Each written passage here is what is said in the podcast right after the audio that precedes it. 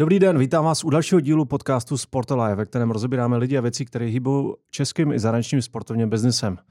Proti mně nesedí obvyklý Vilda Franěk, sedí Vilda Franěk ve velice elegantních brýlích. Chytrý Vilda Franěk. Jako vždy. A na úvod... Pro ty z vás, kdo to máte na Spotify, okamžitě si zapněte video na YouTube. Přesně. Tenhle díl rozhodně ve videu. Děkujeme samozřejmě partnerům podcastu, jimiž jsou sázková společnost Tipsport a Insider, který je koproducentem tohoto podcastu. Na úvod informace ke konferenci. Minulý týden se nám konečně podařilo rozjet přihlášky do Awards. Mám velice velkou zpětnou vazbu o tom, že spousta z vás jako zvažuje, co tam vlastně přihlásit. Někteří se ptají, takže kdo by měl případně nějaké otázky, tak rozhodně neváhejte se na nás obrátit přes tradiční kanály, nás klidně oslovte, nebo přímo mě, pokud máte kontakt. A rovněž jsme začali minulý týden více prezentovat jako všechny speakery. Myslím, že to teď v tom jako budeme pokračovat. Stejně jako budeme prezentovat i konkrétní témata, o kterých budou mluvit, a máme i nějaká překvapení. A má to celkem to, vej, trakci. A to vždycky tak sleduju, tam, tam dáte? Jo, e, má a jsem rád, jako, že, se, že se nám povedlo domluvit ty konkrétní lidi, kteří jsme prezentovali. Já říkám, budou nějaká ještě překvápka, na které se těším. E, Vildo, eh, jakou trakci má, má podcast a máme nějaké reakce? Podcast má dobrou trakci, eh, máme za svou první přestřelku názorovou na sítích. Jo, vidíš, na to jsem úplně zapomněl. Kterou my jsme řekli, že zařadíme do tweetů týdne, ale podle mě příští týden už to bude neaktuální, takže se běžte podívat pod na Twitter náš, kde se eh, vý, ve výměně názoru se setkali Robert a Alan Zárubovi eh, pod tématem, zda N H L patří nebo nepatří na... na komerční televizi. A to vlastně hrozně hezká debata a to, co by tohle podle mě mělo dělat. Uh, Alan tam víc vysvětluje ten svůj přístup, proč nepatří. Robert říká, uh, že to nemůžeme takhle jednoduše přeci se ptát, jenom patří, nepatří, říkat ano, ne. Takže to byl můj největší zážitek. Já jsem jinak víkend strávil na horách, že jsem jako vý... zcela výjimečně jsem ho netrávil opakovaným poslechem našeho podcastu, což děláme jak normálně všechny víkendy. takže, takže nevím. Kdo to nedělá? takže nevím. Takže tohle byl můj největší den, můj největší highlight, highlight víkendu a reakcí, že jsme dokázali takhle i rodinu Zárubovu při, zavzít do konverzace o podcastu.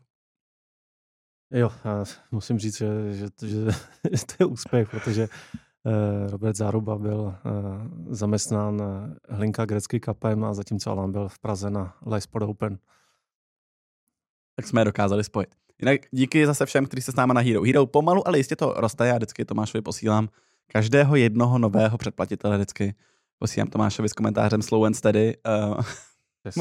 Máme nějaký svoje interní čísla, kam jsme to rádi dotlačili. Máme před sebou hosty zajímavý, který myslím, že budou stát za to, abyste si je poslechli potom celý. A, a mám před sebou i zajímavý soutěže, který mám tam budeme nabízet, takže díky za to a díky za to, že tam jste s náma. Jo, máme, myslím, tři až čtyři hosty už teď jako ve frontě, na který se moc těšíme. A já, já musím opět uh, apelovat na, na sdílení a sledování.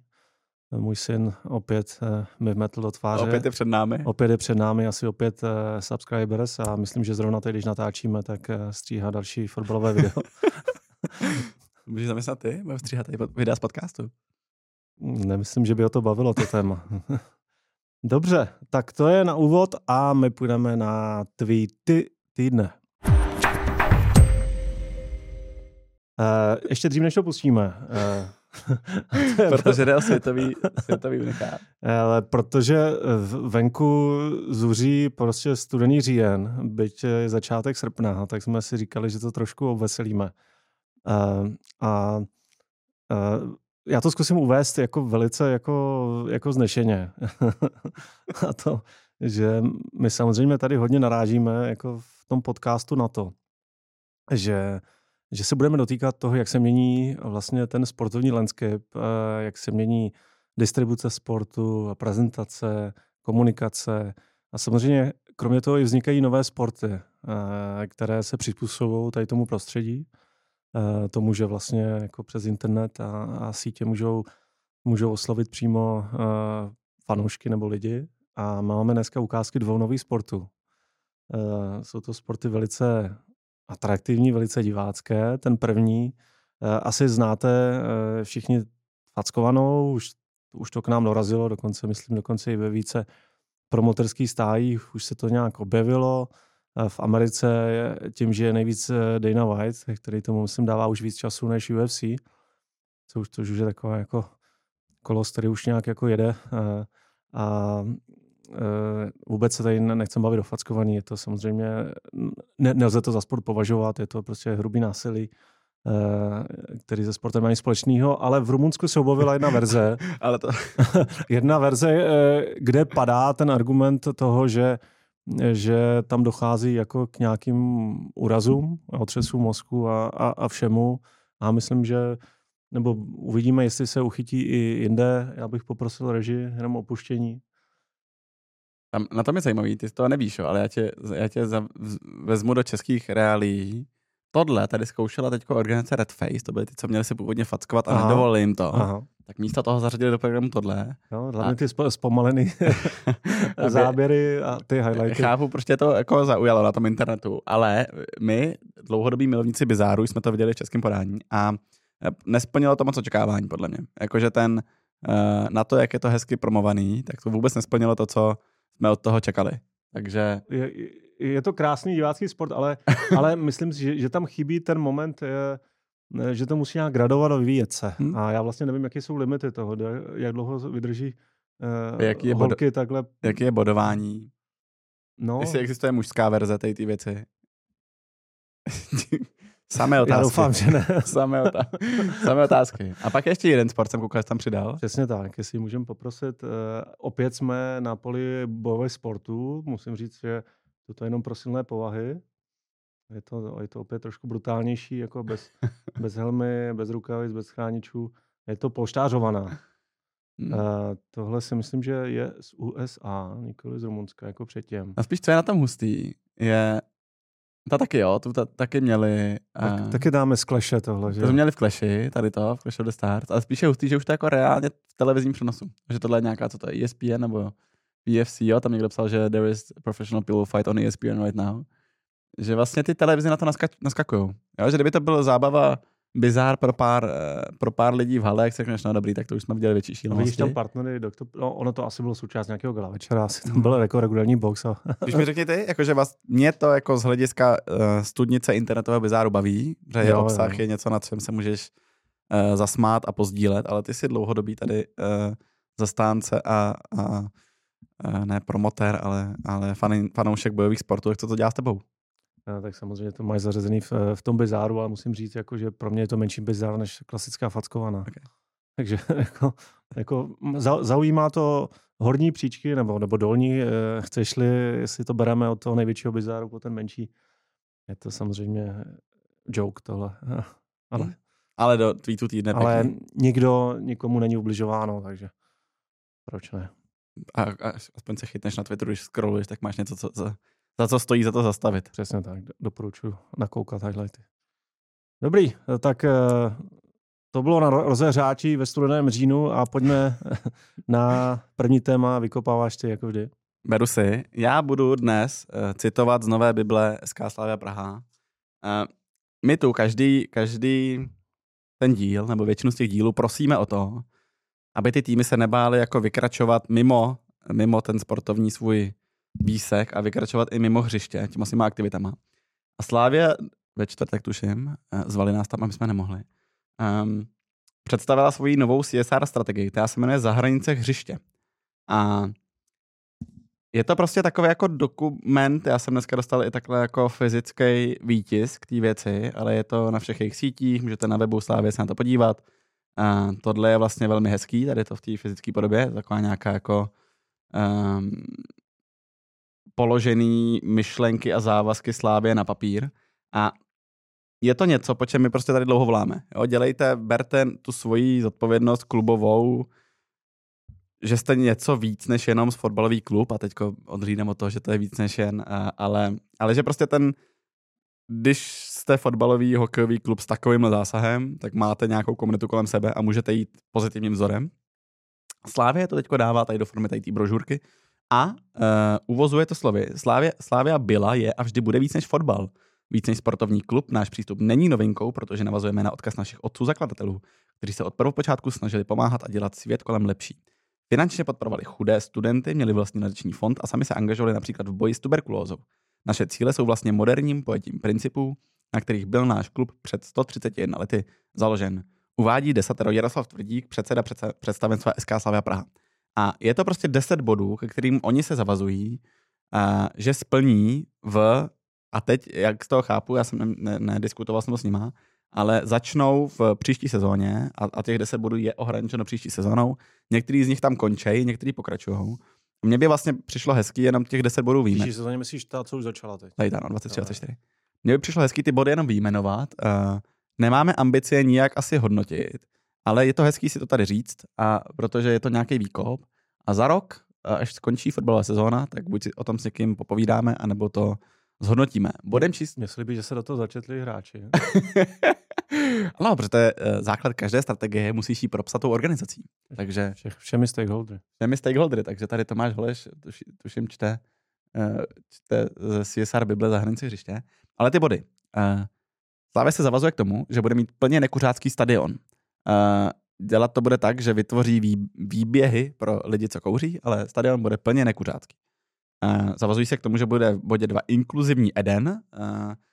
Už, si, už tuším, že oni v, už včera na tom kole, co hráli s, s Línem, tak měli nějakou skupinku, skupinku lidí, ať už handicapovaných nebo s, různým, s, různým, s různou formou postižení. Mají pro ně prostě... Že jim, že jim někdo říká, co se děje na tom hřišti, lepší přístup, blbla. Jakože by... Ale tak to už jsme asi viděli. Mají to někde, jo, a oni to tady jako dávají, dávají na papír. Já jsem myslel, že ta inkluze byla směřovaná do těch, do jiných minorit, než... Ne, ne, to, to, toho se tam podle mě zatím nedotýkají v tom, okay. v tom, v tom, na tom webu. Bod tři, budou první mírové hřiště včera, což kdybyste nevěděli, co znamená, a já jsem to taky nevěděl, to jsou mírová hřiště včera. Tak je to navázání na, na flanderské pole z roku devatenáct set čtrnáct a hledalo se první hřiště v České republice, které se do tohoto projektu zapojí a je to hřiště, to je to na, běžící projekt, jo, to je asi šedesát sedm hřiště na světě nebo kolik. Je to hřiště, na kterém každý rok ty můžeš dělat nějaký akce jako k oslavě míru a tak dále a Slávě dneska se stává prvním mírovým hřištěm, které uh, u, nás, uh, u nás máme. Uh, zavazují se k tomu, že budou šetrně hospodařit s dešťovou vodou. No, což zase je zajímavý. To slyším poprvé, ano. V souvislosti se sportem. Ano. Uh, to je i ideální partnerství Radegast. S Radegastem, přesně. Ano, ano, Radegast, to jsem jenom chtěl dodat, že Radegast dneska v tom všem říká, co dělá s tou vodou při, při vaření toho piva, takže tam by bylo možná hezký uh, spojit to i nějak partnersky. A, no. a zase, je to zajímavý, je to výkop, uh, není tam přesně daný, jakože není tam, že sníží reduk, nebo sníží užívání vody o tolik, tohle to přesně udělají. Nejsou tam ty kroky, co k tomu povedou. Je to zase výkop, že oni budou šetrně hospodařit s dešťovou vodou. Uh, S K S Plus, bod pět, a nebo sociální, kulturní a vzdělávací projekty v rámci jejich komunity. Zase nějaké jako uh, věc navíc. Oni mají, jezdí S K S po školách, blablabla, jako věc, která pomáhají tím vzdělávat tu uh, slavistickou komunitu. Bod šest, a pro mě asi jako jedna z nejzajímavějších těch bodů, společně s bodem sedm, začátek komplexní revitalizace okolí Edenu, kde oni se zavazují k tomu, že to kompletní okolí Edenu uh, uspůsobí tomu, aby uh, jednak se tam líp uh, žilo, jak fanouškům, tak těm lidem, co jdou okolo. Uh, jsou tam i nějaký konkrétní nástroje toho, co... A co, co tam je třeba po tímhle? Počkej, já ti to tady někde... Já ti to tady někde... Já jsem myslel, že to máš už načtený. No, mám, ale to je takových, prostě to je tady třicet stránek C S R Bible. Měl celý víkend na to. Já jsem byl na horách. Uh, dadada. Dadadada. Uklízíme doma i venku, což tak je hezký. Uklízíme doma i venku. Já tady musím na... To je to, co dělá Bohemka, jo? Když no, ano, přijede. Ano. Kolegie má v Edenu zelenou. Dadadada. Už nyní čerpáme energii z obnovitelných zdrojů, šetrně zacházíme s odpady a připravujeme i další projekty z oblasti udržitelnosti. Výstavbu retenčních nádrží pro lepší hospodaření s dešťovou vodou nebo revitalizaci a ozelenění bezprostředního okolí našeho stadionu. Naším cílem je přiblížit se cirkulární ekonomice. Takže oni říkají, a zase není to nějak konkrétní, jakoby tady, tady ten kousek zlepšíme, to znamená, jako nedá se teď nějak hodnotit, je to hezký, je to hezký závazek, je to hezký, že to budete dělat, nebo že to bude Slávě dělat, ale my potom, podle mě ideální je teď si to vzít do ruky a oni to vědějí, jako že to někdo asi bude zkoumat v momentě, kdy se k tomu tomu zavázali a pak si takhle tu, tu knížku vezme a bude říkat, tak jo, tak co se stalo v bodě jedna, tak to jste zvládli, super. Jo, a pojede se za, za rok nějaký hodnocení, který A já moc doufám, že bude, že bude pozitivní. Bod sedm. Nízkoemisní vozový park a zajištění infrastruktury pro nabíjení. To znamená, oni mají dneska nějakou flotilu pro své tady, ať už hráče, obchodáky, lidi z back officeu a tak dále a říkají, my budeme jezdit elektricky. A zase je to asi součást nějakých jejich jako E S G strategie, kde oni, ať už tady hospodaření s dešťovou vodou nebo nějaká revitalizace Edenu, je to asi něco, kam ten trh směřuje a oni říkají, my se k tomu zavazujeme dneska, což už dneska, nevím, komerční banka dneska jako celou svou flotilu změnila na, na elektrické auta, jo? Takže je to uh, spíše zajímavý, nebo zajímavý, je hezký, že to dělá konečně někdo um, i, i ze sportovního prostředí. osm. Současné osvětlení stadionu plně nahradíme úsporným L E D, což je taky zajímavý, tam taky se dá čekat nějaká, nějaká úspora. Projekt číslo devět, nový charitativní projekt Kapitánská páska, kde oni mají uh, domluvený nějaký nějaký organizace, které jim budou vytvářet kapitánský pásky, kapitáni se potom budou nastupovat na úvod, pak ty věci půjdou do dražby, budou s tím se komunitně nějak hrát. A bod číslo deset, spustíme kampaň No Hate na podporu vymýcení nenávisti. Jo? Mm-hmm. Tak. A teď důležitý. Um, při stanovování jakýkoliv takovýhle strategie, ty by si měl dávat nějaký cíle, které jsou, a teď vám se tomu říká smart, jo? Že jsou uh, specifický, měřitelný, dosažitelný. dosažitelný, realistický a nějak jako t- časově vázaný. Mm-hmm. A teď některý z těch věcí to splňou, uh, některý vlastně chybí jim takovýto dokreslení, co teda přesně znamená, uh, nebo mě tam osobně chybí, co přesně znamená, kolik toho vyměním, když budu jako nahrazovat osvětlení stadionu, úplně nahradíme úsporným L E D, tak jakože znamená to, že teda chystám na příštím, na příštím uh, účtu za elektriku čekám jako čtyřicet procent úsporu, nebo co to je, vlastně jako nějaký vzetí. Možná to, možná to říkali na té tiskovce, Uh, takže to mě když tak, to mě když tak doplňte, kdyby tam nebylo. Nebo ty šestky, jestli tam budou velký kompostárny jo, kolem, jo, kolem jo, stadionu. Jo. Nebo přesně, jako co je no hate, jakože je to osmnáct akcí, je to jedna akce, je to banner, vlastně co je ten, co je ten měřitelná věc, ale myslím si, že to dostaneme, nebo doufám, že to dostaneme, až se to bude někdy měřit. Ta měřitelnost nebo ten jako časově vázaná věc, já, já čekám, že to je teďko ohraničený na rok dvacet tři dvacet čtyři a v nějakém momentě se bude uh, vyhodnocovat to, jak se to, jak se to děje nebo neděje. A, a dávám si jako upozornění do kalendáře teďko ode dneška za na sedmého srpna dvacet čtyři, aby jsme si to tady společně... Se vydáš do Edenu, si to obejdeš a, Vy... a budeš takhle odfejvkovávat. Vydám se do Edenu, a nebo uh, věc, kterou si navrhoval ty a přijde mi to super, že to je věc, kterou má pro mě prezentovat někdo potom na Sport Live konferenci a říkat, tady z těch deseti bodů jsme pokročili, tady máte naše kusy, ano, stálo nás to tolik, ušetřilo nám to tolik. A vlastně na velmi konkrétních příkladech už říkat, jako co to co to udělalo, kolik to vyžádalo práce a tak dále. Co se mi líbí, tak tady um, dá se to jako, dá se udělat knížka, nic pro to nedělat. Hezký je, že tady na konci té knihy je Michal Schejbalová, C S R manažerka a je tam někdo dedikovaný k tomu, že teď se teda, a to je Michal Schejbalová, byla marketingovou ředitelkou Slávie dvacet třináct až dvacet patnáct, pak furt někde fungovala ve strategii Slávie, nebo ve strukturách Slávie a dneska je odpovědná za C S R strategii. To znamená, je tam někdo, kdo to má v agendě a kdo se tomu bude věnovat, což je velmi důležitý za mě. A já se těším, co se bude za rok dít, až tady potom budeme to vyhodnocovat. Všechno. Všechno. Ty bys to měl co dodat teďko. Ale co bych tomu řekl? No, přijde mi to... Já jsem vždycky rád, když je někdo ambiciozní, když někdo jde dál, než... než je ten status quo, v tom, notabene v tom fotbale, to znamená, já jsem rád, že vykopli to krásně, jak říkáš, budeme, budeme sledovat, jestli se jim podaří ty věci splnit a budu strašně rád, pokud jo, a pokud je bude moc pozvat přesně za rok na konferenci, protože takových caseů, takových jako komplexních caseů ve fotbale prostě moc není. Ty jednotlivé věci... Co se mi tam ještě líbilo, že, že to dobře navázali na to D N A, že prostě šli do historie a podívali se nějaká podpora studentů tuberkulózou. Jo, vždycky to je krapat jako, jako oslý můstek, ale to tady mi přišlo, jako, že to dává smysl. Je to trošku ten bod pět, jako myslím to S K S plus. Tam trošku cítím, možná ještě u, u jiných bodů. Zrovna dneska jsem viděl, že, že začíná trošku jako Přetýkat, přetýkat ty soutěžky v Číně, tak jako cítím, jako, že tam by to mohlo narážet na, na pozici akcionáře, jako tady těm společensko-environmentálním věcem, tak jsem zvědavý, jak, jak, jak tohle si odkomikuju dovnitř. Nicméně nechci to vůbec zazovat, mně to přijde dobrý, hodně potřebný, a budu strašně rád, když se tenhle case jako podaří dotáhnout. Jak jsi zmiňoval, Míša Schejbalová, jako myslím, že je, je správný člověk, který může mít garantem toho, že se to podaří a, a jako, jako u všeho, no, prostě ďábel je v detailech, tak budu strašně rád, když, když tam budu dotahovat ty věci jako do detailu a těším se na výsledky a, a v říjnu dvacet dvacet čtyři si to poslechneme na konferenci.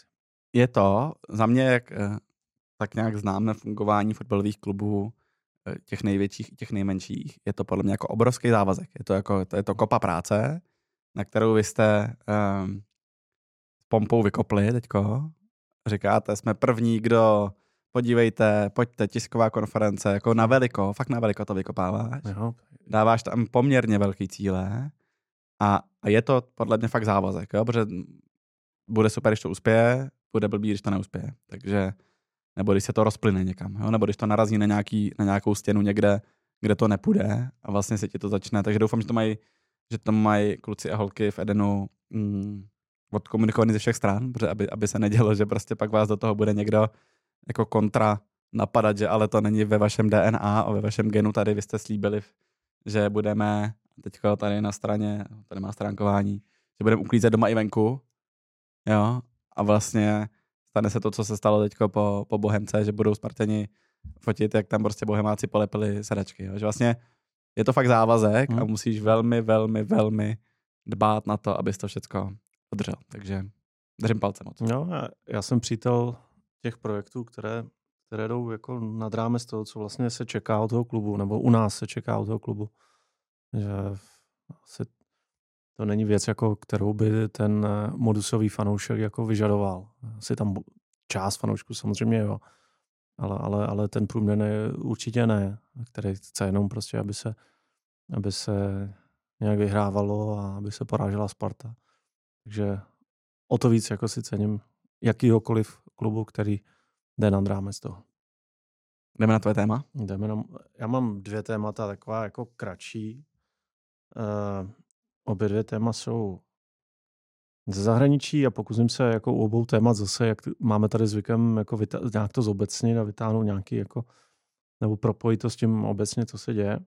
To první téma mě zaujalo, že e, klub Premier League Crystal Palace představil, své, představil prvního kreativního ředitele v Premier League. A tím kreativním ředitelem je, není to myšlen ten reklamní kreativní ředitel, který dohlíží prostě nad tvorbou jako veškerý kreativy, co v té organizaci je, ale ve smyslu jako, jako módy, ten kreativní ředitel. To znamená, jeho úkolem je, je přímo má zadání tam jako, jako překračovat ten sport a přinášet prostě m, merch a, a vlastně jako růst ten merchový biznes obecně. To znamená přinášet prostě produkty, které oslovují nový a nový segmenty, které prostě nepotřebují jenom nebo, nebo vůbec nepotřebují nutně ty dresy, což jako zní, nebo může znít jako divně, ale, ale prostě je spousta, spousta lidí, kteří prostě ten dres nekoupí, ale můžou si koupit něco, co, co bude jako víc lifestyleového. Je Má, má se představit poprvé už jako teď na podzim dokonce, podzimní zimní kolekce, což asi ten cyklus jako je trošku kratší než normálně v modním světě, kde se to dělá, já nevím, rok a půl, dva roky dopředu, tak tady ne, už asi na tom vyšívají jako nějaký měsíc a tak jsem strašně zvědavý, s čím přijdou v Crystal Palace. Um, a je, je, to, je to celkem nová věc v tom sportu, ne, ne úplně jako, že by byli první. Já jsem to, to jsem si musel hledat, to jsem nevěděl. Evropským fotbale byl to první klub Red Star eh, Paříž. Nemůžu je všechno, Tomáš. Eh, no tak samozřejmě. eh, což je třetí ligový francouzský klub, mm. je eh, čtvrtý nejstarší klub ve, ve Francii, je to takový francouzský Sankt Pauli, mm. takový hodně levicový, eh, progresivní, který si taky najali eh, kreativního ředitele docela nedávno a pak v zámoří jsem ještě objevil, že Cleveland Cavaliers, klub N B A od roku dva tisíce jedna a myslím, že i Knicks, New York Knicks se, se, se přidali a poslední je, zrovna teď běží ten eh, League Cup, což je jako společný projekt Major League Soccer a, a mexický fotbalové ligy. Mm-hmm. Zrovna se hráli teď Miami, Messi dal další dva góly a na penalty postoupili. Yes. Takže v těchto organizacích už jako kreativní ředitel funguje. My zatím jako víc jsme znali takový ty jako spolupráce, Jordan, P S G, Armani, Neapol,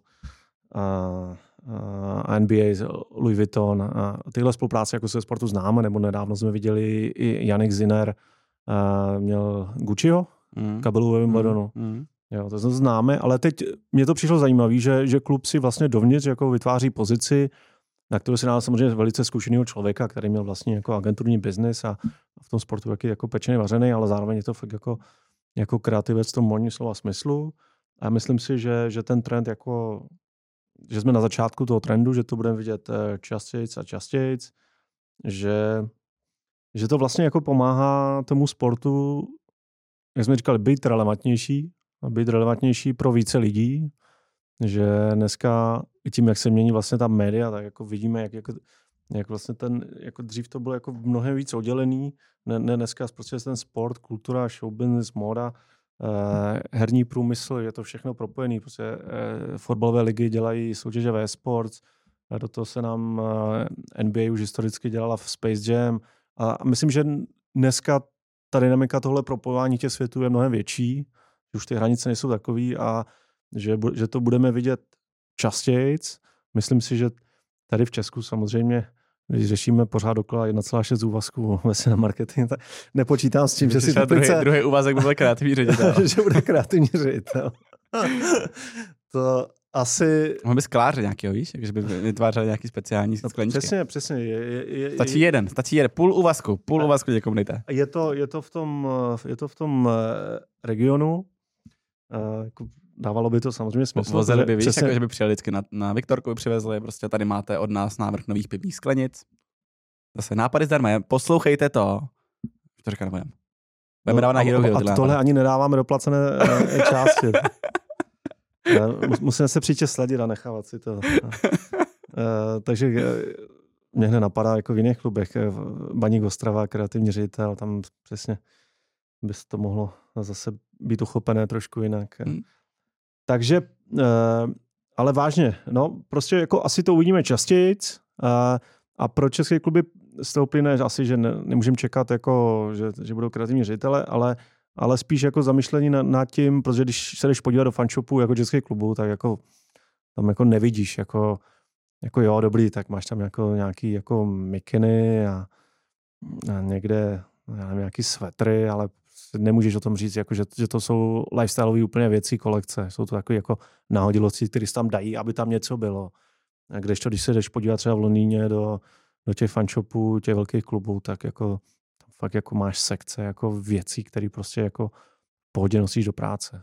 Jo. Já si nejsem vědomý toho, že by... Nebo, nebo na zábavu, nejenom do práce, ale vlastně, že by se bavit. Česk, českým spolu, protože tohle se dělá z jednoho jediného důvodu. Um... Jednak hledáš nový publikum, spojuješ ho s někým, kdo už má nějaký svůj background a vyrážíš do jiný, úplně jiný bubliny, mluvit s nima jazykem, který pro ně není sport a říkáš jim, my vás chápeme, tady pro vás vyrábíme novou edici merče, kterou jste schopni nosit. A nejsem si vědomý toho, že by v české bublině někdo dokázal jako vystoupit z té svojí fanouškovské bubliny a udělal to pro někoho jiný, pro jako širokou veřejnost něco, co by vlastně prorostlo do jiný, uh, jiný komunity, než je ta, že Sparta udělá hezký merch pro Spartu, Slávy hezký pro Slávy. Vlastně čekáš pod, na něco, jestli to byly, jestli to byla Raškovka třeba, jo, že jako něco takovýhleho, co ti nosí celý národ a vlastně ti to proroste tou, tou společností a, a dává ti smysl, že to je nějakou nástroj, který který, uh, který skrz který můžeš mluvit s někým. S někým ale, ale ono to může jako vést tomu, že vlastně e, si někdo na, na sebe může dát něco takového, a, aniž by jednak jako nutně byl fanoušek, aniž by nutně věděl, co má na sobě.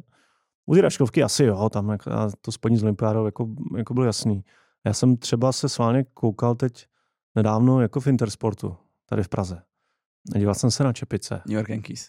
A tam máš jenom devadesát procent New York Yankees, deset procent Chicago skvěl, Bulls. Skvělý příběh, nemám na ně tady čas, ale najděte si, jak vzniklo to, že všude je New York Yankees. A prostě uh, já bych chtěl vědět, kolik lidí, který má na hlavě kšiltovku New York Yankees, jako ví, kdo jsou New York Nikdo. Yankees a Nikdo. Ví něco prostě Nikdo. Z jejich historie. Nikdo. Moje Markéta si koupila New York Yankees čepici A říkám, ty byla jako vy, jako nesleduje sport, zase jako nic.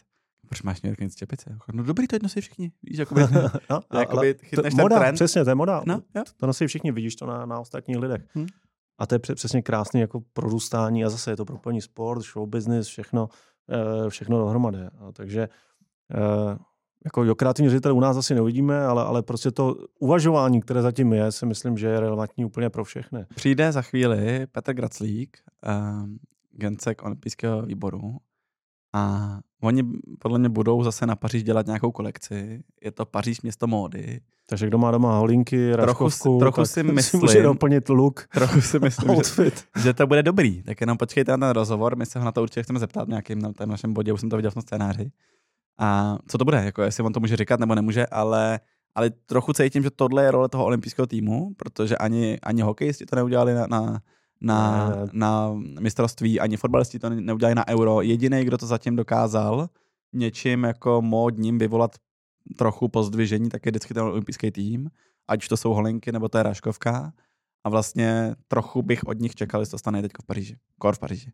Já myslím, že, že to je už jako, jako víceméně zvyk, jako, že jo. To znamená jako asi to mají při, eh, připravený.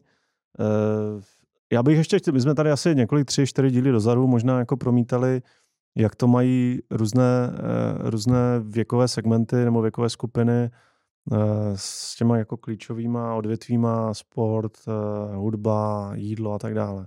A byla tam i, i, i móda. A samozřejmě eh, ta nejmladší generace, to, co nazýváme eh, generace Z, jako má tu mno, mnoho, mnohem víc akcentovanou než ostatní jako další segmenty. Znamená, je to zase jeden z drápků jako směrem mladých. Tu modu řeší, ať se nám ta moda líbí nebo nelíbí, protože oni to řeší.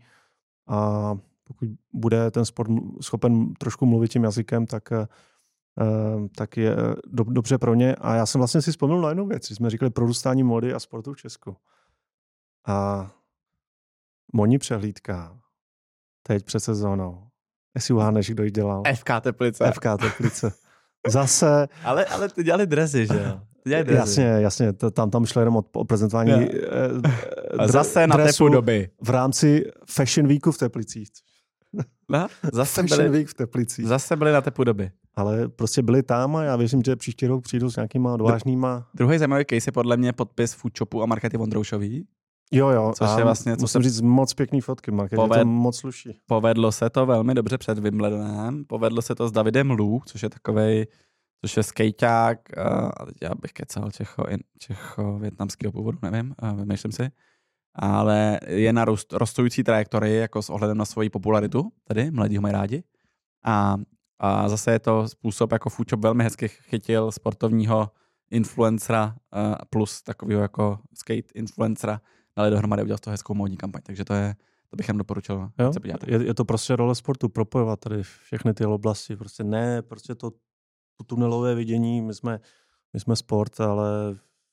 Jak... A když se bavíme o kreativních ředitelích a módě, doporučuji, podívejte se, jak, jak Venecia F C představila svou kolekci. Nádherný, v ulicích Benátek, na, lidi, na lidech z Benátek, eh, krásný, jako vypadá to normálně jako fashion editoriál udělaný na dresech Venecia F C. Krásná nahrávka, kterou zasmečuji. Zasmečuji. Směrem ke konferenci budeme mít komerčního ředitele, už jsme to avizovali, Gianluca Santanello, který bude přesně prezentovat tenhle case, proč se tak rozhodli a proč vlastně ta moda je základ jako repositioningu Benátek, byť je to samozřejmě jako dané jako historicky, ale oni budou popisovat, jak, jak o tom přemýšleli a, a co udělali, jaké to mělo výsledky. To znamená eh, nahrávka směrem ke konferenci a myslím si, že to je všechno. Tak eh, pojďme na téma číslo dvě. Eh, já tři. Jsem, eh, dvě téma číslo tři, moje téma číslo dvě. eh, mistrovství světa v cyklistice dvacet tři v Glasgow. Eh, s Petrem Jonákem už jsme to vykopli. Já jsem velice teda intenzivně sledoval jako přes víkend a musím říct, že mě to bavilo. A hlavně mi bavila ta myšlenka udělat takovou malou cyklistickou olympiádu. Mm-hmm. Prostě dvanáct různých cyklistických disciplín. Prostě vyjímá toho cyklokrosu, který se jezdí v zimě a v tom terénu a zjistil jsem, že, že gravel je nějaké, v gravelu jsou nějaké jako oficiální závody, ale jinak tam bylo všechno v Glasgow. dva tisíce šest set cyklistů. Mm-hmm.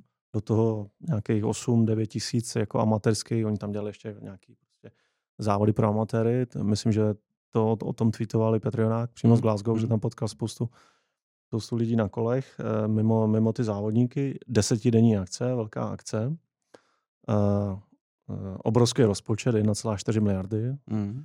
Jenom pro zajímavost, je to, je to dvakrát víc, než byl uh, rozpočet M S V K dva patnáct, jo, mm. to bylo. Mm. Samozřejmě to zase to bude mnohem vyšší, jsou to ceny dva patnáct. A jednu třetinu rozpočtu zaplatilo město Glasgow a musím říct, že prostě ta cyklistika je v tomhle jako jedinečná. Prostě ta cyklistika, byť v Glasgow zrovna se to jelo skoro jako kritérium v těch ulicích, ale prostě člověk viděl ty ulice jako mm. a, a všechny ty pamětihodnosti jako Glasgow. Já jsem si řekl, tam se chci podívat, protože mě, mě to odkrylo jako úplně nádherný jako místa věci. Byť jsem tam kdysi byl na fotbale, tak jsem vlastně nikdy si jako neprohlíd jako Glasgow jako město. A, ale startoval se v Edinburgu ten hlavní závod jako profíků, takže si viděl jako Edinburg, viděl si to víc a prostě ta cyklistika. No to je jako naprosto unikátní. To víme jako z Tour de France, dělají to teď všichni prostě a uvidíme to i na... A my jsme to použili jako ten svůj diferenciátor velmi dobře. No jasně, no, prostě my... z obchodu, je, je to prezentace té země a proto se jim s nás asi šahá na, na tyhle eh, turistické peníze. A... No a přišlo to podle mě v době, kdy už i ty města a kraje a ty eh, státy chápou, co znamená jako prezentace sama sebe na venek. Teď ty říkáš, no a když si chcete tu zemi ukázat celou, nebo to město, nebo ten kraj, tak jsme tady my a my vám to celý projedeme od zhledu. Už to patří, už, už, už, tam, už tam prostě švenknou na kostel z toho vrtulníku je, je, je. A ještě to třeba pěkně odzumujou, že se vezmou nějakou detailu a hned ti tam hodí nějaký infobox, jako je.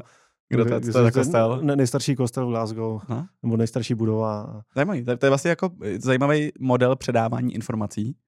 A, a, a takové jako zajímavá reklama na... To je vlastně jako má, máš sport a máš prostě National Geographic. Jo, jo, to je sport a National top, top Gear, ale prostě v cyklistickém světě. Jo, a takže ten závod samozřejmě byl, byl hodně specifický a troš, trošku divný, nebezpečný, jako to bylo o tom, jako kdo se, kdo se přizabije nebo nepřizabije, ale, ale, ale zajímavý. A já už se asi dívám asi pět let v kuse na, na to mistrovství, na ten hlavní závod a baví mě to vždycky.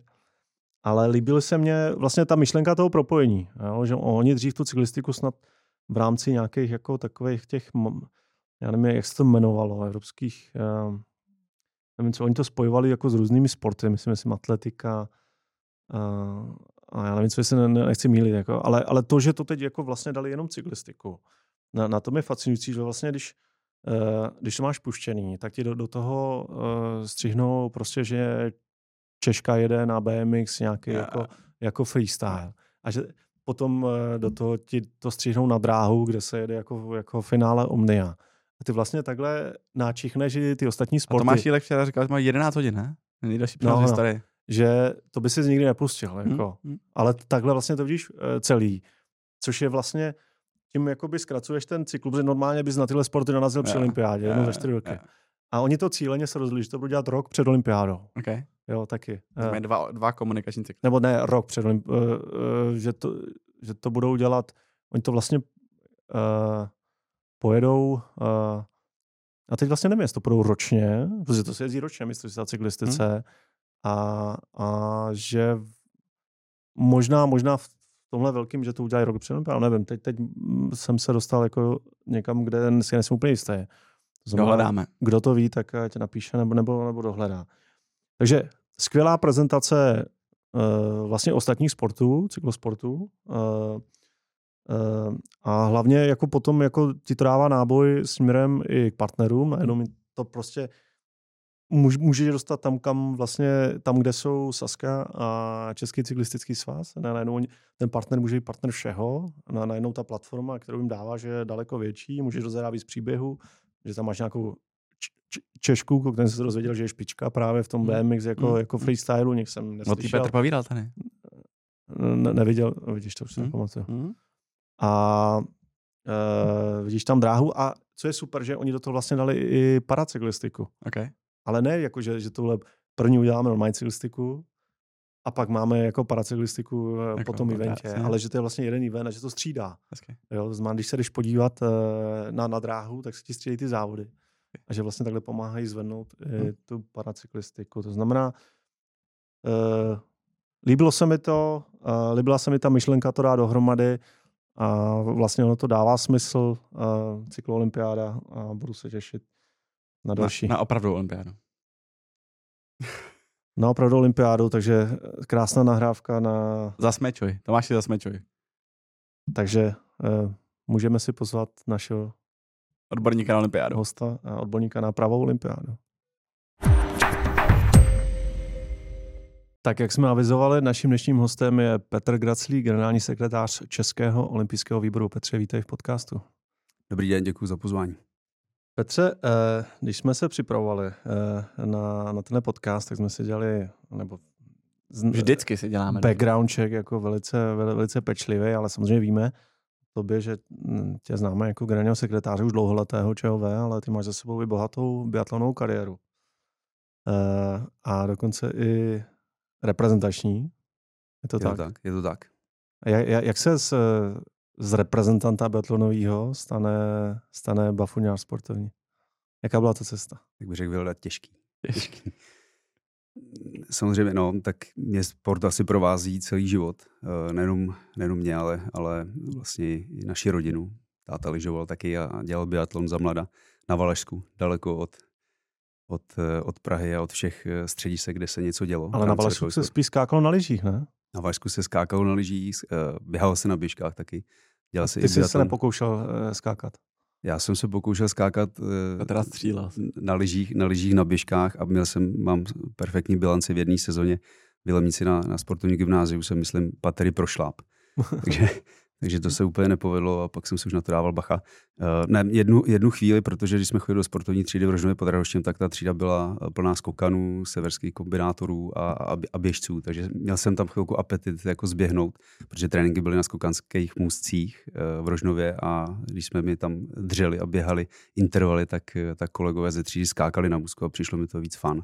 Ale bohužel pak jsem se nějak už k tomu neodhodlal. Ideálně takový jako združenář, který ještě střílí, to disciplína.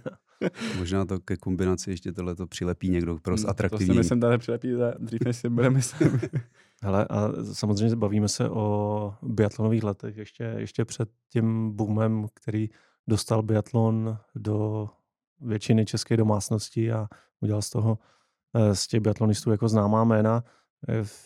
Ty jsi byl ještě předtím, že jo? A, je to tak, já jsem, byl, já jsem byl, já jsem začal vlastně, nebo první úplně dotek s biatlonem byl někde čtvrtá, pátá třída, mm. s tím, že jsem šel pak do té páté třídy do, do Rožnova pod Radhoštěm na sportovní třídu, tak tam vlastně biatlon doslova byl zakázán, jako praktikovat, nebyly tam podmínky, ten biatlon si někde v Rožnově žil, někde mimo tu sportovku.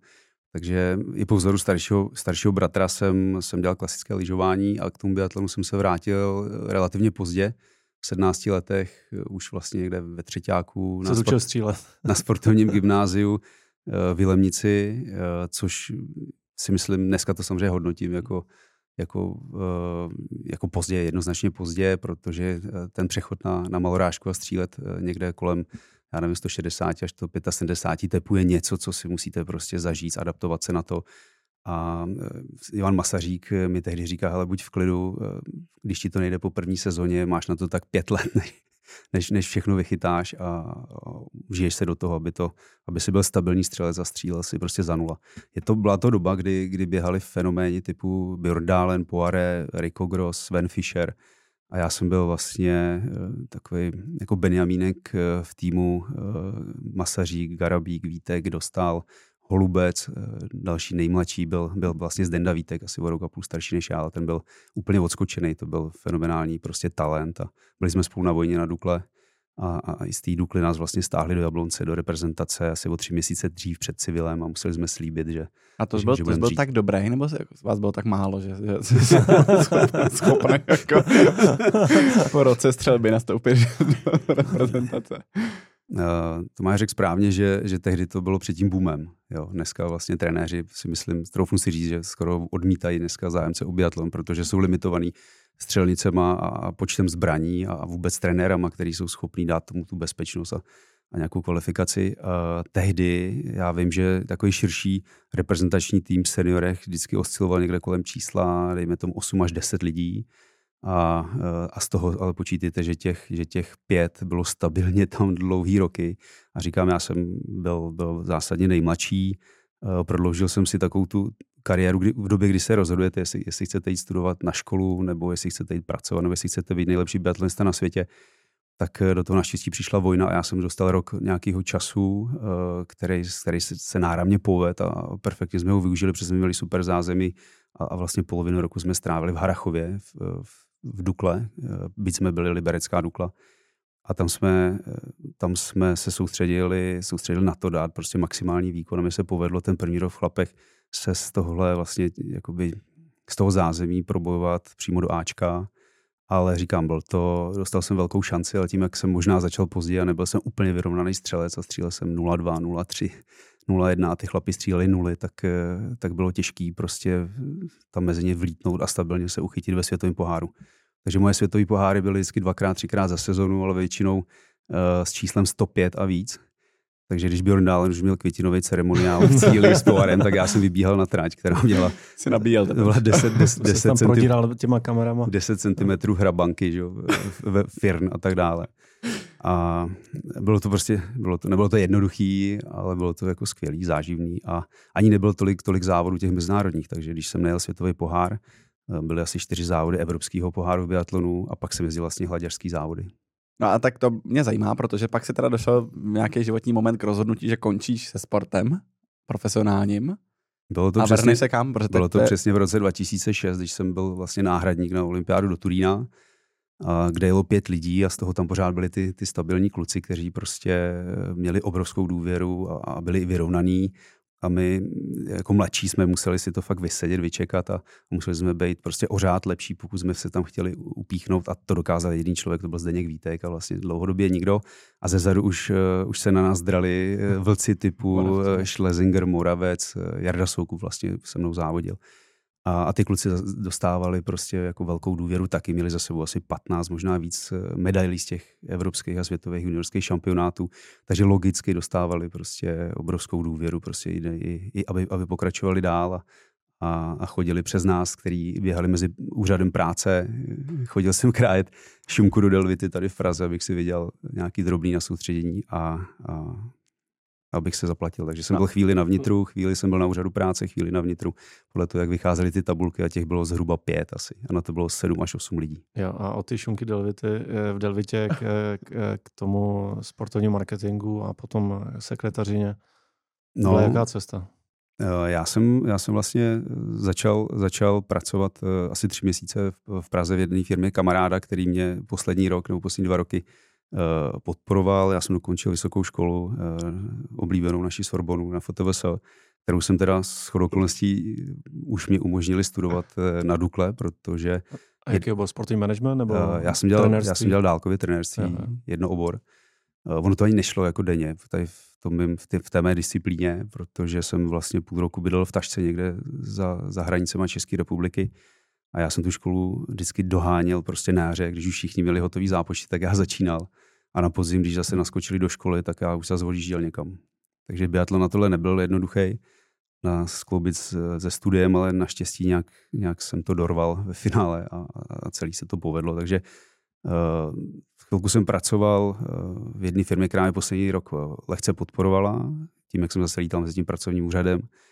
A potom já jsem dostal nabídku vrátit se zpátky do Jablonce jako trenér reprezentace B, což byl vlastně takový ten věk, který jsem si intenzivně prožil dvacet jedna až dvacet tři. Lidi, kteří mají po střední škole, rozhodují se, jestli jít na vejšku, jestli jít pracovat, nebo jestli dál pokoušet to štěstí a dostat se na to placené místo někam, někam do rezortu, aby si mohli plnit ten svůj, ten svůj reprezentační sen. A to ještě byly ty staré biatlonové časy, že jo? To, pořád jsme ještě v tom období. To jsme v tom období, kdy, kdy uh, Zdenda Vítek, uh, Katka Holubcová, uh, Jakešová vlastně vyhrála, třeba v Chantymansii z roku dva tisíce tři vyhrála mistryní světa, Zdenda Vítek byl bronzový, Roman Dostál dva tisíce pět vyhrál mistra světa na dvacítku v Hochfilcnu hmm. a téměř se o tom nepsalo. Jediný novinář, který o tom byl schopný psát, byl Tomáš Herman, Jářek, ten do dneška samozřejmě věrný. A vlastně ten obrovský biatlonový boom nastal až s příchodem Jirky Hamzy, který se nebál prostě do Nového Města, kromě běžického lyžování a zlatý lyže, dostat biatlon, postavit zázemí, infrastrukturu a nebát se říct prostě o velký, o velký podniky typu světový pohár, mistrovství světa. A s tím samozřejmě v balíčku, v nějakém package od Mezinárodní biatlonové federace a tehdy asi zřejmě i marketingově Infrontu bylo logický, že nafasoval package prostě závodu světového poháru na čtyři roky dopředu, předtím, než, než, než mu byl přiklepnut, nebo když mu byl přiklepnut datum mistrovství světa. A on vlastně naučil díky tomu lidi sledovat biatlon live. Každý víkend jste měl biatlon. Český sportovci se naučili jezdit biatlon live před o, zraky vlastně českých fanoušků. To do té doby vlastně nebylo vůbec. A je obrovský rozdíl v tom biatlonu na střelnici, když, když střílíte ze stavu číslo jedna nebo ze stavu číslo patnáct a víte, že vás sleduje půlka republiky nebo vás nesleduje nikdo a možná o vás Jářek napíše po třech dnech jako jedinej, protože to nikoho tehdy moc nezajímalo.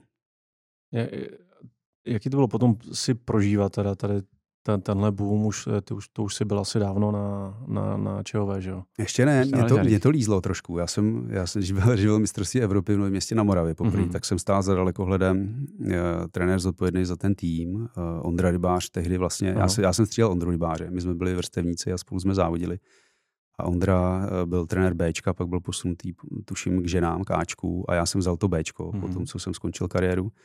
A, a oni byli podle mě někde na Svěťáku a já jsem vlastně měl na starosti ten tým pro mistrovství Evropy v Novém Městě a tam už jsem zažil ten první boom, kdy uh, moje svěřenkyně Zuzka Triznová tehdy udělala podle mě stříbro, udělala medaily na Evropě a už byly plný tribuny a, a nikdo nečekal, že tam vlastně někdo přijde fandit, byli všichni zvyklí chodit na tu zlatou lyži, že jo. A, takže Jirka Hamza za mě jako skvělý, skvělý počin a je to určitě jako duchovní otec vlastně toho biatlonového boomu. To se jako vůbec nebojím říct, aniž bych mu chtěl pochlebovat. Tady beru to opravdu objektivně. A teď, ty jsi od roku dva tisíce osm do roku dva tisíce třináct byl generální sekretář Svazu lyžařů. V roce dva tisíce šestnáct si končil biatlonovou kariéru. Tak jakoby jaký prodel věty přes trenéra Bčka biatlonu je cesta na generálního sekretáře Svazu lyžařů. Což je úplně jiný sport a zároveň uh, tam skáčeš jako... Jasně, jo, Svaz lyžařů samozřejmě není, biatlon nespadá pod Svaz lyžařů, ten je u nás historicky uh, autonomní, samostatný, ten byl vždycky někdy sdružen ve Svazarmu, že jo, tehdy brané sporty a tak dále, uh, což takhle tomu třeba není ve světě. Ve světě často biatlon je součástí velkých, uh, velkých lyžařských svazů, ať je to v Německu, ať je to, je to v Rakousku, je to v Itálii. A t- ve Francii, tady v těle těch jakoby opravdu vyspělých i alpských zemí, zemích je biatlon součástí, nebo má jako úzký progres. U nás to byl vždycky jako rivalitní sport, než lyžování. Zaznamenal jsem často, že se, že se i kalendáře jako nepotkávaly a lidi, kteří jezdili biatlon a v době, kdy nebyl biatlon, chtěli jet běžecký závody, tak bohužel nemohli, protože zrovna byli nasázaní hmm. do těch biatlonových termínů. A vnímáš to jako výhodu, že pro ten růst toho biatlonu, že, že, že, že to bylo pod jinou, jinou střechou, ty sporty? Že, hmm. že ten biatlon byl v tomhle autonomnější a vlastně nemusel brát ohled na, na to obecně známý fakt, že na Svazu lyžařů tam máš těch disciplín jako spoustu.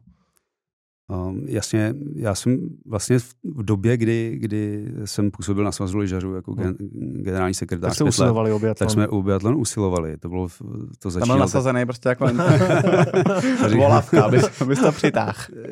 Evra Žírka Hamza vždycky říkal, my ho k vám pošleme nachytřit a pak si ho vememe zpátky. Tomu už nikdy nedošlo, ale... Pro, proč tomu ne- nedošlo? Ne, asi nevím, nějak okolnosti k tomu zatím jako vůbec nebyly nakloněny.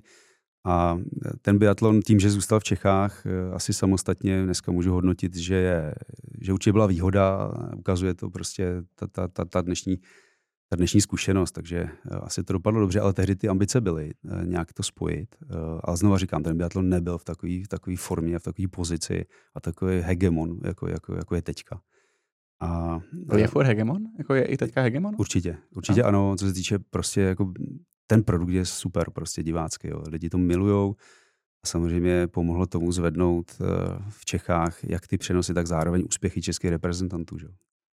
Ale jak, jak vlastně je teď jako biatlon jako vnímaný na, na mezi lyžařema? Jako, byli jsme se na Svazu lyžařů a obecně v lyžařské komunitě. Co? To je ta komunita, prostě, která eh, zažila eh, ty úspěchy Kateřiny Neumanové, která zažila, za, zažila ty úspěchy na olympiádě v Calgary, že vyhráli bronz jako štafeta a prostě pro nás jako to nebo my jsme byl teď v Božím daru a tam seděl v pivovaru Červený vlk, myslím, tak něco. Lukáš Bauer normálně. Lukáš Bauer. Stříbrnej na olympiádě. No. A všechny ty jízerský padesátky a tak. Jak vlastně pohlíží ta klasická lyžařská komunita teď na biatlon? Je to, já vím, že jeden čas prostě mě měli pocit takovou, takovou té rivalita hokej, florbal, že se přetahují o, o ty stejný a že zabírají to místo, který mají. Funguje tam už jako dneska nějaká spolupráce, nebo je to fakt jako rivalové a jdeme proti sobě? Já věřím, že dneska už ta spolupráce určitě funguje. Byli tam, zažil jsem ještě tehdy ty tendence, když jsem byl na lyžařském svazu, ty kalendáře opravdu jako koordinovat, protože těch závodů bylo málo, tak bylo, bylo to logický a pragmatický, že, že, že, ty, že ty žáci nebo dorostenci prostě a junioři, aby si toho, aby toho najezdili co nejvíc. Na rivalita určitě nějaká je v tuhle tu chvíli a byla vždycky, běžci říkali na lyžích, že, že biatlonista je vlastně vždycky zkrachovalý běžec. Uh, biatlonisti, kteří... Fotbalista zkrachovalý hokejista. Biatlonisti, kteří samozřejmě celý rok jezdí ze tři a půl až čtyři kilovou zbraní na zádech, pak ji sundají a jdou si dát nějaký závod volnou technikou ve skateu, že jo, samozřejmě s běžcema, tak často je tam rozházeli na předních místech, takže uh, sám jsem to zažil několikrát na vlastní kůži a dokonce pří, fenomén, že jo, už zmiňovaný Bjørndalen, který jednu dobu ten má dokonce i medaile z klasických běžeckých závodů v norské, v norské reprezentaci. Jsou tam srovnatelné věci, ale i furt nesrovnatelné. Ty běžci dneska, klasický hlaďaři, jak se jim říká, tak, tak jsou profíci v tom, co dělají. Biatlonisti přece jenom tím, že ten trénink vypadá trošku jinak, musí umět zkombinovat prostě dvě absolutně odlišné disciplíny, což je střelba. Když se podíváte na ryzího střelce, tak víte, co, co všechno má na sobě a jak, jak vypadá ten jeho výkon. A teď, tam, teď, teď, teď si do toho vsuňte, do té představy prostě někoho, kdo běží v elastákách, uh, nemá nic na uklidnění, kromě nějaký pásky přes levačku, uh, aby, aby do toho zafixoval tu zbraň. A, a do, za nás to bylo třeba do třicet sekund v leže, teď je to do dvacet dva, do dvacet pět sekund v leže, musí odjet. Většinou mu to tepe hrozně moc a, a on se musí naučit prostě to trefit a, a, a být pryč. A nejhorší na tom je, že ještě všichni střílejí dobře. Za nás Bjørndalen byl schopnej vyhrávat i se třemi trestnými koly sprinty, to už se dneska, i když Bo je dneska, nebo B je dneska jako podobný fenomén, nicméně, nicméně už všichni střílejí hrozně dobře a rychle. Ty jsem z toho ještě utek. Jak teda z biatlonu do, do svazu lyžařů? Proč, když to je takováhle ještě já jsem nenáviděná nabídku, komunita? Já jsem dostal, neříkám, že už je to není nenáviděná komunita. Svaz lyžařů je, je, je obří, jo. Ten dneska jakoby zastřešuje polovinu programu, nebo disciplíny jsou z polovina programu zimní olympiády. Jo, skoky na lyžích, běh, severská kombinace, alpský lyžování, snowboarding, akrobatický lyžování, dokonce travní lyžování taky, základní lyžování. Tam Mířil si metodika. Prostě.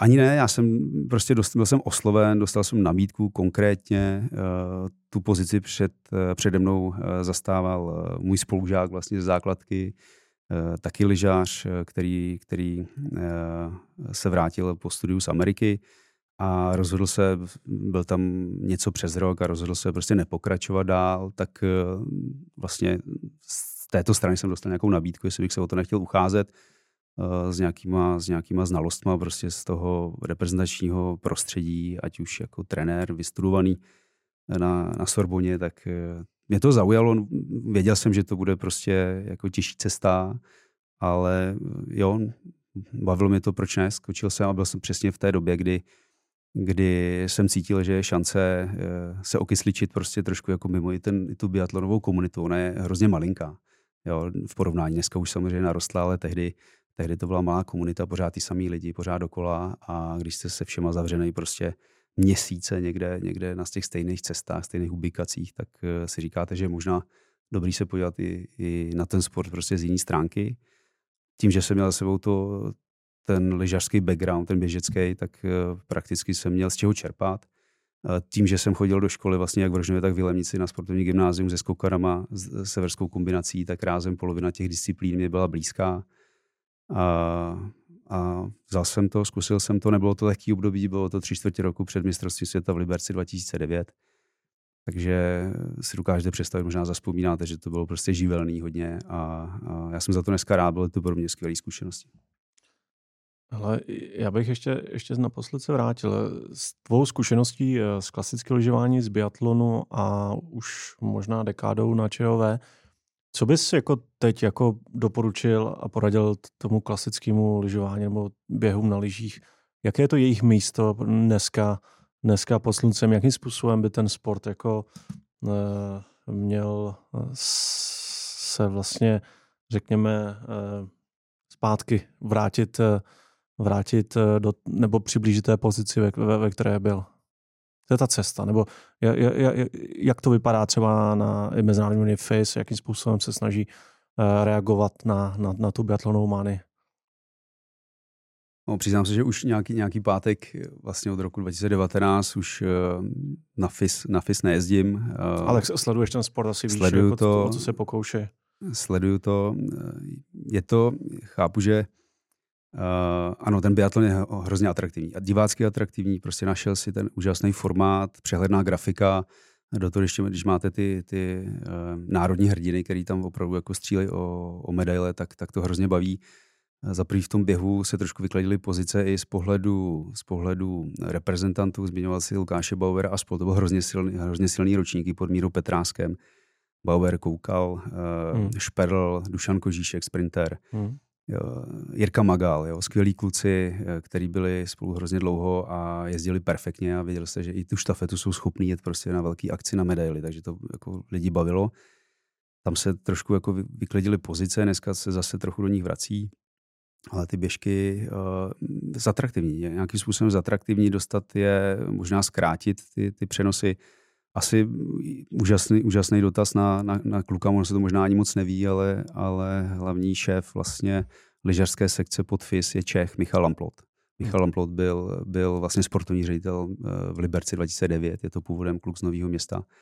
A dlouhý roky pracoval vlastně po tom libereckém šampionátu, kde se hrozně osvědčil, tak dostal laso na FIS a začínal tam jako, jako asistent nějaký mediální mediálním departmentu a vlastně se prohryzal až do, do pozice dneska jako šéfa toho, toho, toho běžického úseku. Takže to je člověk, který primárně se svým týmem musí, musí přemýšlet o tom, jak to zatraktivnit a být trošku konkurenceschopný biatlonu. A věřím, že nad tím jako přemýšlí a, a určitě, a určitě, určitě znova říkám, u nás je trošku zkreslený, že, že nebojím o ty medaile. Ten, ten návod je pro mě jednoduchý a je to tady, se podíváš do cyklistiky a řekneš tak a vyberu deset měst prostě po světě, který mají, vím, že budou mít sníh a poběžím prostě, víš, poběžím městskou trať normálně. Tohle už se vlastně to začalo, že to, to vymyslel Pulba. Petr už, myslím, dělal na, nebo byl si u toho, když se rozjel závody, na, nebo exibice, to byl závod, na, na Pražském hradě? To jsme, dělali jsme to na Strahově, dělali jsme na Strahově uh, v roce vlastně dva tisíce deset jsme udělali světový pohár uh, ve sprintu na Strahově a pak vlastně další čtyři roky světový poháry v Čechách. To bylo i zajímavé vůbec je jako vybojovat na, na tom uh, na Mezinárodní lyžařské federaci, protože o ty svět, svěťáky měli samozřejmě velký zájem uh, regiony, které nepotřebovali až tolik marketingově na to sehnat peníze, protože to všechno platilo prostě stát, vláda, veřejní prostředky, regionální podpora, cestovní ruch a tak dále. U nás to bylo přesně obráceně. Uh, jestli my jsme dostali od státu nějakou podporu, tak uh, byla podle mě úplně jako osminová a ještě, ještě většinou tak dvanáct měsíců po uskutečnění. A uh, Oni už samozřejmě přemýšlejí. Jarka Pol a Vegard Ulvang jsou duchovními otci Tour de Ski. A tam začali přemýšlet po vzoru prostě Tour de France nebo jakýkoliv cyklistických závodů z bodu A do bodu B, tam mm-hmm. přespat, zase se přesunout. A to Tour de Ski do dneška funguje, ale je to zase omezený, omezený období během, během Vánoc a, a přelom roku, kde všichni sedí doma, že jo, někde sportují na horách nebo koukají na telku. Konkurujou si tam samozřejmě s turné čtyřmůstků, konkurujou si tam s nějakýma biatlonovýma exhibicema v Šalke třeba, kde je šedesát tisíc lidí, že jo, na stadionu. A, e, takže se snaží, do toho se snaží dělat na začátku, na konci sezóny vždycky nějaký jako Nordic Weekend, že se začíná třeba v Ruce nebo někde, někde jakoby na severu, kde jsou všechny tři disciplíny pohromadě, aby se zase sjednotili nebo nějakým způsobem uspořili prostředky, udělal se nějaký synergický efekty a, a zvětšila se nějaká divácká Uh, nějaký divácký jakoby share, uh, kdy skáčou skokaní, severská kombinace, běžci. Tohle zopakuju prostě dvakrát za tu sezonu. Ono to nějaký určitě jako přínos má a to v tuhle chvíli mi asi nic moc nenapadá. přiznám se, že, že jsem ani se tím jako úplně ne, nezabýval, prostě když mě ten běh nebaví, tak to přepnu na biatlon. No, ty, ty ses nezastavil ani na Svazu lyžařů a dva tisíce třináct odcházíš. Je, ano. Můžu, můžu ještě dotaz, ještě, ještě rozvoj, když se bavíme o tom, jak uchopit ty sporty, skoky na lyži, ty jsi měl turné čtyř můzků.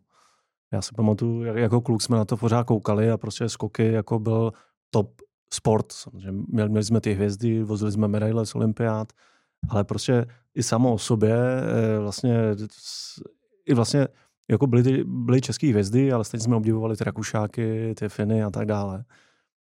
A mám stejný pocit, nemám tady čísla, že, že bych tady mlátil číslama o stůlu, ale že je to taky jako úplně jako se dostalo jako mimo, mimo zájem.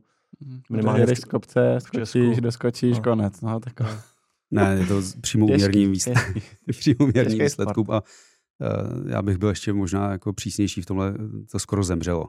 Mm. Jo, ten úsek. A je to hrozná škoda. Ale je to tak dávno, kdy i se u nás v Harachově nebo kde dělali velký závody, kdy přijeli desítky tisíc Poláků nebo kolik a, a, a žilo to. Je to tak, je, je to tak. Era Kuby Jandy, že jo, kdy vyhrál světový pohár, turnaj čtyř mužsků. Roman Koudelka, skvěle, že jo. A ten ještě tam skáče, Viktor Polášek. Roman je podle mě poslední, úplně poslední. Mm, poslední Mohikán. Poslední Mohikán z té staré party, který, který ještě bojuje. A, a podle mě doufám, že jako půjde nahoru a vydrží do Milan Cortina dvacet šest na olympiádu. Je to je těžko říct, co se úplně přesně stalo. Nemyslím si ani, že to je o té infrastruktuře. Ta by samozřejmě pomohla, kdyby tady bylo perfektně připraveno několik prostě mužů po republice. Ale to jde ruku v ruce s, vlastně s celou podporou sportu u nás. Jo? Stejně tak není tady bobová dráha, prostě je to drahý. Dneska připravit ten můstek, držet ho v nějaký kvalitě. Uh, jste outdoorový sport, to znamená, že vás občas foukne vítr. A mít to nachystaný, tak to chce obrovský srdcařství, že? Který třeba kluci Slavíkovi v Harachově předvádějí dneska, aby ty musky nějak udrželi, aby se tam dalo skákat a trénovat. Ale ty musky prostě zastarávají, potřebují opravovat, potřebují investovat. A, a příběh Planica, třeba kde, kde hmm. jsou prostě desítky milionů eur, z toho prostě devadesát procent třeba strukturální fondy Evropské unie, které, který se tam dokáže ta, ta země prostě poslat do toho regionu a udělá úžasnou, fantastickou infrastrukturu, která je celoročně využitelná.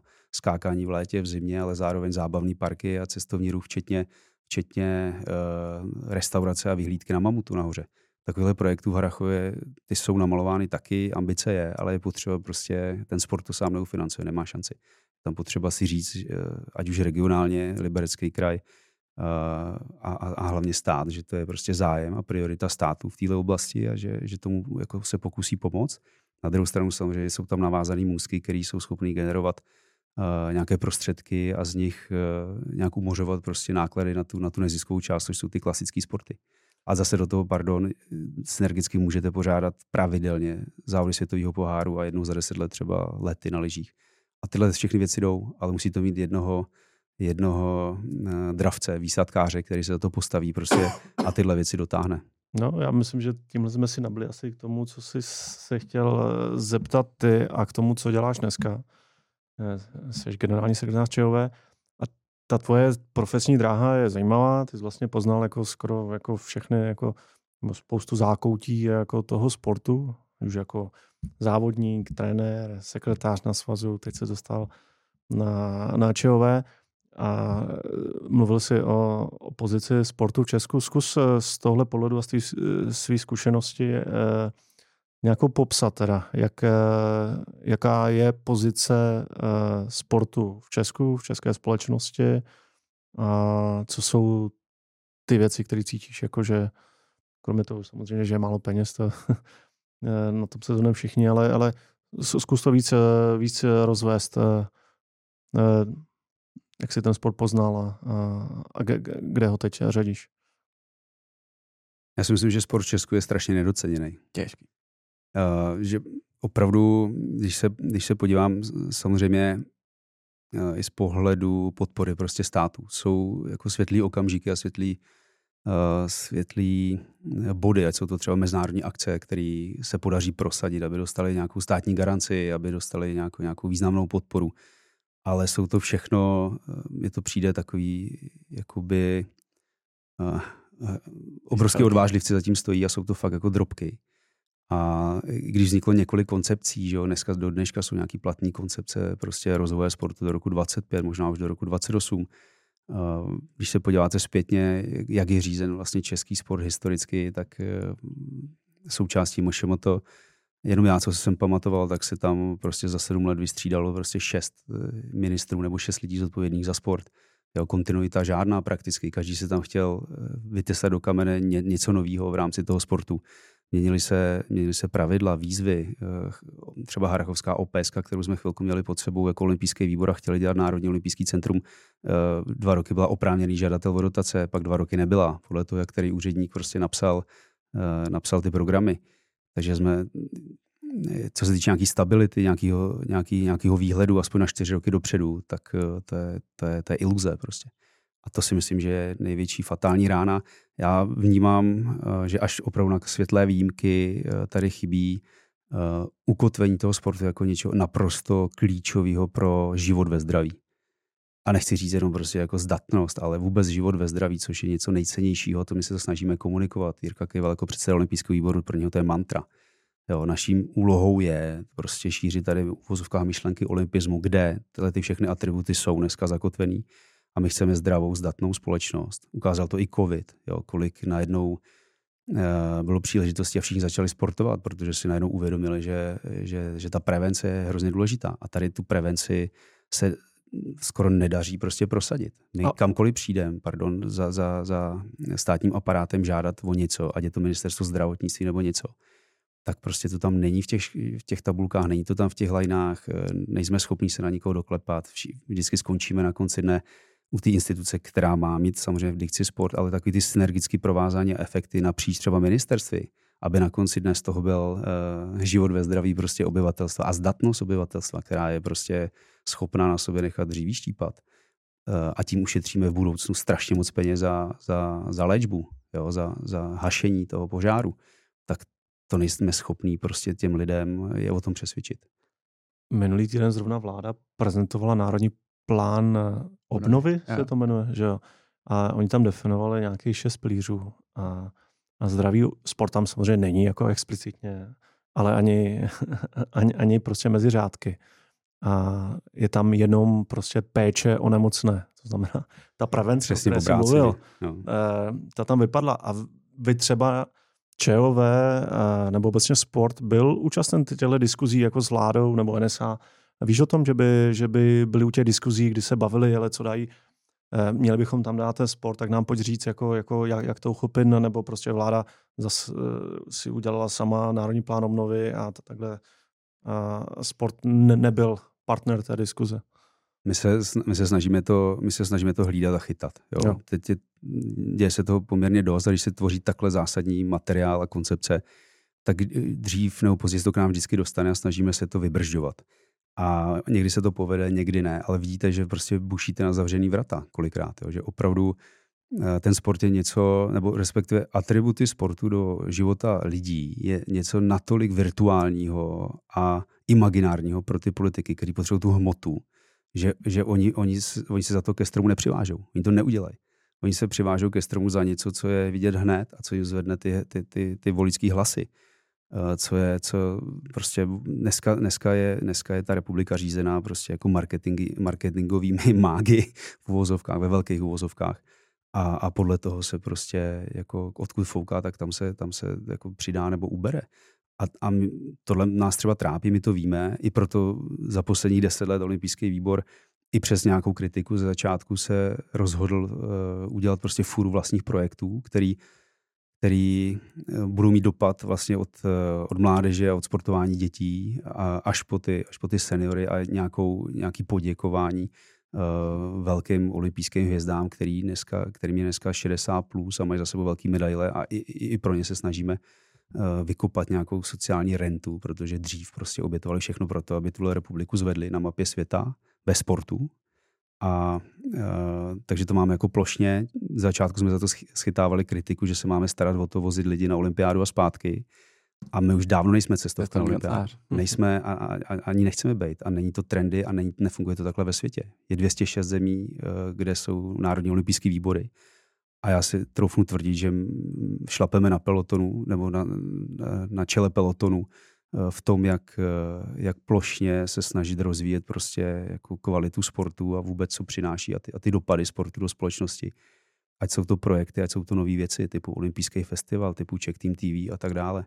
Takový trendsetři, který, který se snaží tyhle ty věci jako otestovat. Když to zafunguje, tak prostě milé rádi předat hmm. Mezinárodnímu olympijskému výboru a plošně, plošně, plošně rolovat napříč, napříč tady tím hnutím. To je zajímavý, ty seš jako strategicky, tohle by byl obrovský krok, kdyby někdo přišel a řekl, strategie sportu v roce třicet je taková, čtyřicet je taková a tak dále. Tady jsou historicky nějaké etapy, které byly jako před Saskou, po pádu Sasky, dneska N S A, doufejme někdy asi ministerstvo sportu. Tak cítil jsi v nějaký z těch etap, že jako to jde správným směrem? Nebo jako, že po pádu Sasky říkal, yes, prostě teď je to, nebo víš, je historicky na té timeline toho českého sportu někdy nějaký moment, který si řekl, tak teď se to teda láme a teď, teď to bude dobře, anebo vlastně furt se jenom tak jako pidláme a říkáme, no tak asi bychom měli všichni sportovat, ale nikdo nám to jako ne, ne, nepřibouchne tady. Já jsem to, teďka když jako takhle nad tím přemýšlím, tak jsem to asi cítil uh, za posledních patnáct let dvakrát. Uh, poprvé, přesně když padla Sazka v roce dva tisíce jedenáct a celý sportovní prostředí se jakoby stmelilo a vytvořilo se hnutí, uh, já teď nevím přesně, Sport dva tisíce jedenáct, něco podobného. Mm-hmm. A, a vlastně přemalovala se sportovní institucionální mapa České republiky, kdy předtím, že o těch šedesát let zpětně tady fungovaly, fungovalo Č S T V, že jo, jako majoritní akcionář Sazky a tak dále. A vlastně roz, rozvrstveno až do těch posledních jakoby regionálních zákoutí sportovních přes nějaké své krajská organizační sdružení, která do dneška jako fungují. A tehdy byla velká ambice tohleto prostě přemalovat. Tam byly dokonce i, i nějaké ambice, samozřejmě to všechno sdružit pod, pod novou entitu, což je vlastně Český olympijský výbor, který se měl tehdy stát nějaký hegemon sportu. Já jsem na to koukal ještě hodně spouzdálí, byl jsem, že jo, ten gencek Svazu lyžařů, ale už jsem chodil na tyhle ty jednání, kdy tyhle ty věci rezonovaly. Přišlo mi to, že to je něco, že to je obrovský milník prostě po desítkách let nějakého, nějaký infrastruktury a vývoje a sportu a, a tak dále v Čechách. A k tomu taky nedošlo. Jo, tam ty věci se samozřejmě jako nějak diametrálně rozešly. I Český olympijský výbor přestal mít ambici po několika jednotkách let být hegemonem českého sportu. Ale naopak jsme, jsme rozjeli ty vlastní projekty. Z začátku já vždycky říkám, když tohleto jako vznikalo, tak od toho roku dva tisíce dvanáct, kdy se to nově převolilo po olympiádě, olympiádě v Londýně, tak jsme se rozkročili od Aše až Tatrám, pak jsme to zúžili v jednotkách let od Aše do Rožnova pod Radoštěm. I tak je toho samozřejmě hodně, ale dneska zpětně si troufnu říct a budu kopat za to, že to, co děláme, má smysl, dává to smysl a dává to smysl obrovský už dneska i našim členům, což jsou sportovní svazy, a dává to smysl našim partnerům, kteří nám na tohle dávají prostě prostředky a baví je to. A, a zajímají je ty aktivace a chtějí nám pomoct prostě uh, ten sport do těch lidí dostat. Ale se shodneme, že sport to, jako komerční sektor asi to, sport v České republice nespasí. Jakoby to nemůže. Sport spasuje, nebo v tuhle chvíli samozřejmě jsou jakoby výdaje domácností, že? No. Že jako všichni víme a platíme i svým dětem kroužky a tak dále a bez, bez tak jako nadšenců, kteří jsou nějaký role models prostě pro svý děti a pro ty mladý, tak to nikdy nepůjde. Uh, šlo to tak možná dřív, prostě v nějaký, v nějakým jako starým systému nastavení sportu. Uh, ale ještě zpátky k té odpovědi, ta, ten druhý milník, který, který mě napadl, tak byl ta ambice prostě postavit uh, samostatný úřad, který by řídil sport, protože jsme jako celý sportovní prostředí uh, jedními ústy kritizovalo přesně tu fluktuaci zodpovědných osob na MŠMT a to, že sport je až nějaký přívěšek prostě. Tak všichni se modlili v to, že N S A bude ta spása. A bohužel se do toho dostal i do té fáze, kdy taky vidíme, že prostě po čtyřech letech má třetí, třetí vedení. A dneska, dneska i v rámci, v rámci novely furu dalších politických nominantů ve správní i, i, i v dozorčí radě. Já pevně doufám, že to nebude na škodu, naopak, že to bude, že to bude dobrý, ale nejsem o tom bytostně přesvědčený, to můžu říct za sebe s čistým svědomím. Je to názor můj subjektivní, není to názor Čovu, to říkám na rovinu tady. A... No, tam to parlamentní porcování Medvěda se posunulo jenom na jinou úroveň, ne? To říkáš ty. A teď, teď samozřejmě, jo, a líbí se mi i ta diskuze na téma chceme vlastní ministerstvo. Já jsem měl možnost prostě tím, jak Polsko udělalo evropské hry, každý byl skeptický kolem nich, ale my jsme tam samozřejmě ty poslední měsíce začali jezdit pro přípravu. Na konci dne tam tým Martina Doktora, našeho sportovního ředitele, vezl prostě přes čtyři sta účastníků, sportovců a členů týmu a doprovodu. Odvezli jsme tam i naše partnery se podívat a tam najednou se nachytříte, že, že vlastně celý Polsko a sport jako si ohromně povídá. Je tam jedenáct národních sportovních center po celém Polsku. Mají ministerstvo sportu a cestovního ruchu. Hrvou do toho velký peníze, prostě zvedají infrastrukturu, vůbec se nestydějí, prostě staví to tam jak divočáci a, a jako klobouk dolů. Chápu, že mají jiný se starosti, mají jiný jako slabší místa, ale v oblasti sportu i na těch výsledcích já osobně teda vidím, že se zvedají napříč sporty. Petře, ty jsi říkal, že, že ČOV zareagovalo ty olympiádě dvacet dvanáct a začalo přicházet jako s dalšími svými projekty. Asi se k ním dostaneme, ale bavíme se o tom, že, že, že to už je zase jedenáct let a že, že pořád se nikdo z politiků nechce, jak se říkal, přivazovat ke stromu za ten sport. To znamená, co se vlastně jako teda musí stát, aby, aby, aby se někdo jako přivazovat k tomu stromu začal, aby to pro ně bylo téma, protože já myslím, že ten způsob jako argumentace, prostě prevence, zdraví a to, že máme zdravou společnost, jako nám jako přijde jako docela silnej a pádnej a máme vlastně dneska už jako zajímavá data, jako nebo zajímavá alarmující data, pojďme říct, to takhle, takhle nazvat. Co se teda musí stát, aby, aby to bylo téma té veřejné diskuze, aby, aby pro ty politiky, který ten sport jako významně ovlivňují, ať už na té centrální nebo na, na té lokální úrovni zase. Už jsme tady rozebírali, jak přes, přes ty lokální rozpočty městský a krajský jako jde mnohem víc peněz do sportu, než přes ten státní rozpočet. Co se tam musí stát? Kromě těch jako skvělých projektů, které děláte, jak ty mají regulérně jako, jako výsledky, ale co se musí stát, aby, aby to všichni jako brali, nebo aby, aby to dostatečné množství jako politiku bralo vážně a aby se předháněli, ale zase ne po Babišovsku v tom, jako, že s tím chtějí něco dělat. To je, není to jednoduchá otázka, samozřejmě. Víc podcastů. Víc informovanosti, možná opravdu. Jako velký tlak musí být samozřejmě sjednocení to sportovní prostředí, že to tak chce. Musí, my si vlastně dáváme trošku vlastní gól občas, jo, protože když už, když už se jako tlačí a, a jde se stejným směrem, tak z vrchu prostě z té politické garnitury padá takový to trochu alibistickým pohledem. Udělejte si pořádek na vlastním hřišti, máte tam fůru kaus prostě, tak proč bychom vám měli dávat peníze? A, ale to je takový začarovaný kruh, prostě těch prostředků není tolik, abychom byli konkurenceschopní. A teď nemluvím o té špičce ledovce, jenom o, o, o té reprezentaci, teď mluvím plošně o vlastně podpoře sportu, která by bez soukromých peněz, soukromých subjektů a peněz z kapes rodičů prostě jako nefungovala.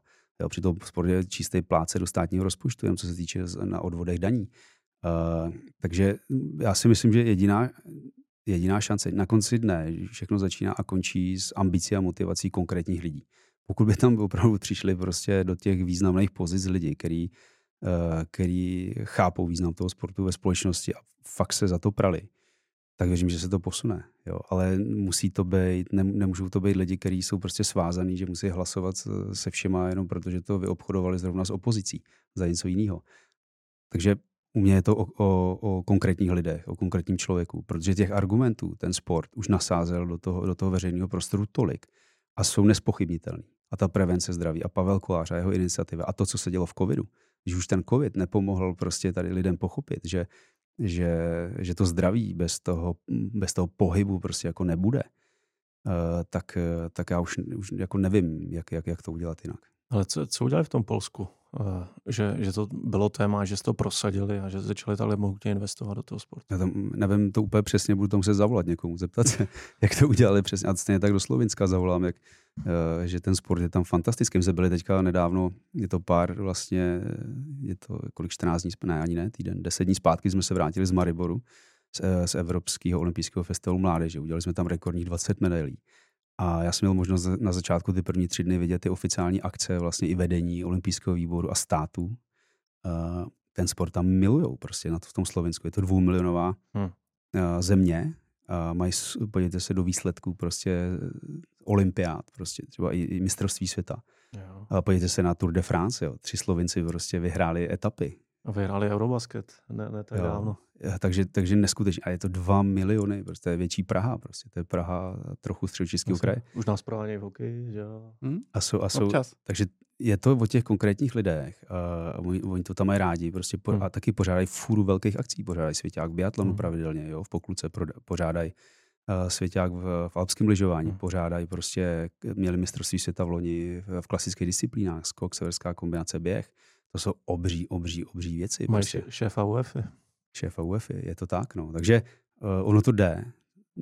Je, ono to jde, ale musí tam být někdo, kdo se prostě za to, za to bojuje, za to kope hmm. a kdo to prostě tlačí a, a strhne sebou prostě další kvalitní, podle mě zase lidi, který, který tomu pomůžou.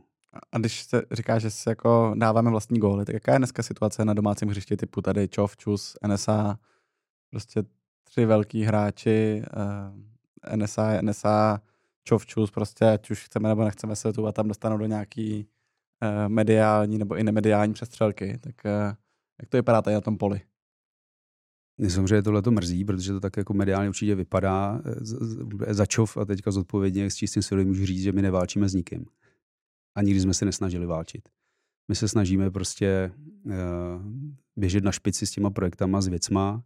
Chápu, že uh, měníme nějaký zaběhlý pořádky hist- historicky.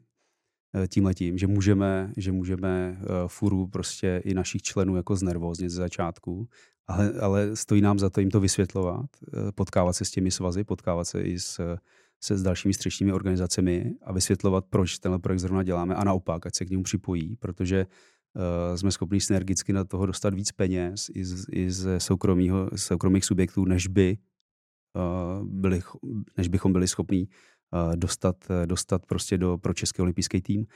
Je potřeba si uvědomit a všichni to musí vnímat, že pokud bychom nevymýšleli ty projekty, tak ty peníze se taky nenarodí. To jsou peníze, které občas, dneska už to samozřejmě úplně jako mizí, tato, tato torpédování nás, ale dřív to bylo, že ve smyslu vy máte kruhy, máte silný brand, top tři třeba na světě, všichni vědí a poznají, co to znamená olympijský kruhy. Vyberte ty prostředky od těch partnerů a všichni nám je rozdělte. Jo, my máme prostě jako vyšší desítky členů, samozřejmě což v podobě sportovních svazů. A oni říkají, váš marketing je obrovsky silný díky tomu brandu, vy vyberte ty peníze a rozdělte nám je. Dokážete si představit, vy jste oba dva marketáci, že bychom přišli prostě do Sasky nebo do T-Mobileu nebo, nebo uh, do ČEZu a řekli, dejte nám tady prostě prostředky na generálního partnera a jenom počítejte s tím, že, že do pětníku rozdělíme prostě, já nevím, devadesát svazům.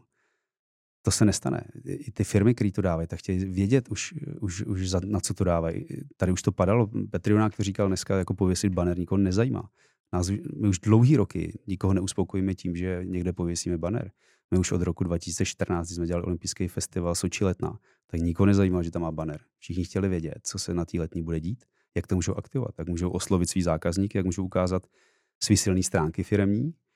A díky tomu se prostě podařilo na, vymyslet koncept, vymyslet prostě dneska event, který je mezinárodní. My dneska, když chceme dělat olympijský festival, tak musíme to, co vzniklo v České republice, Uh, tak musíme vlastně o to žádat M O V. My jsme mu to nadělili.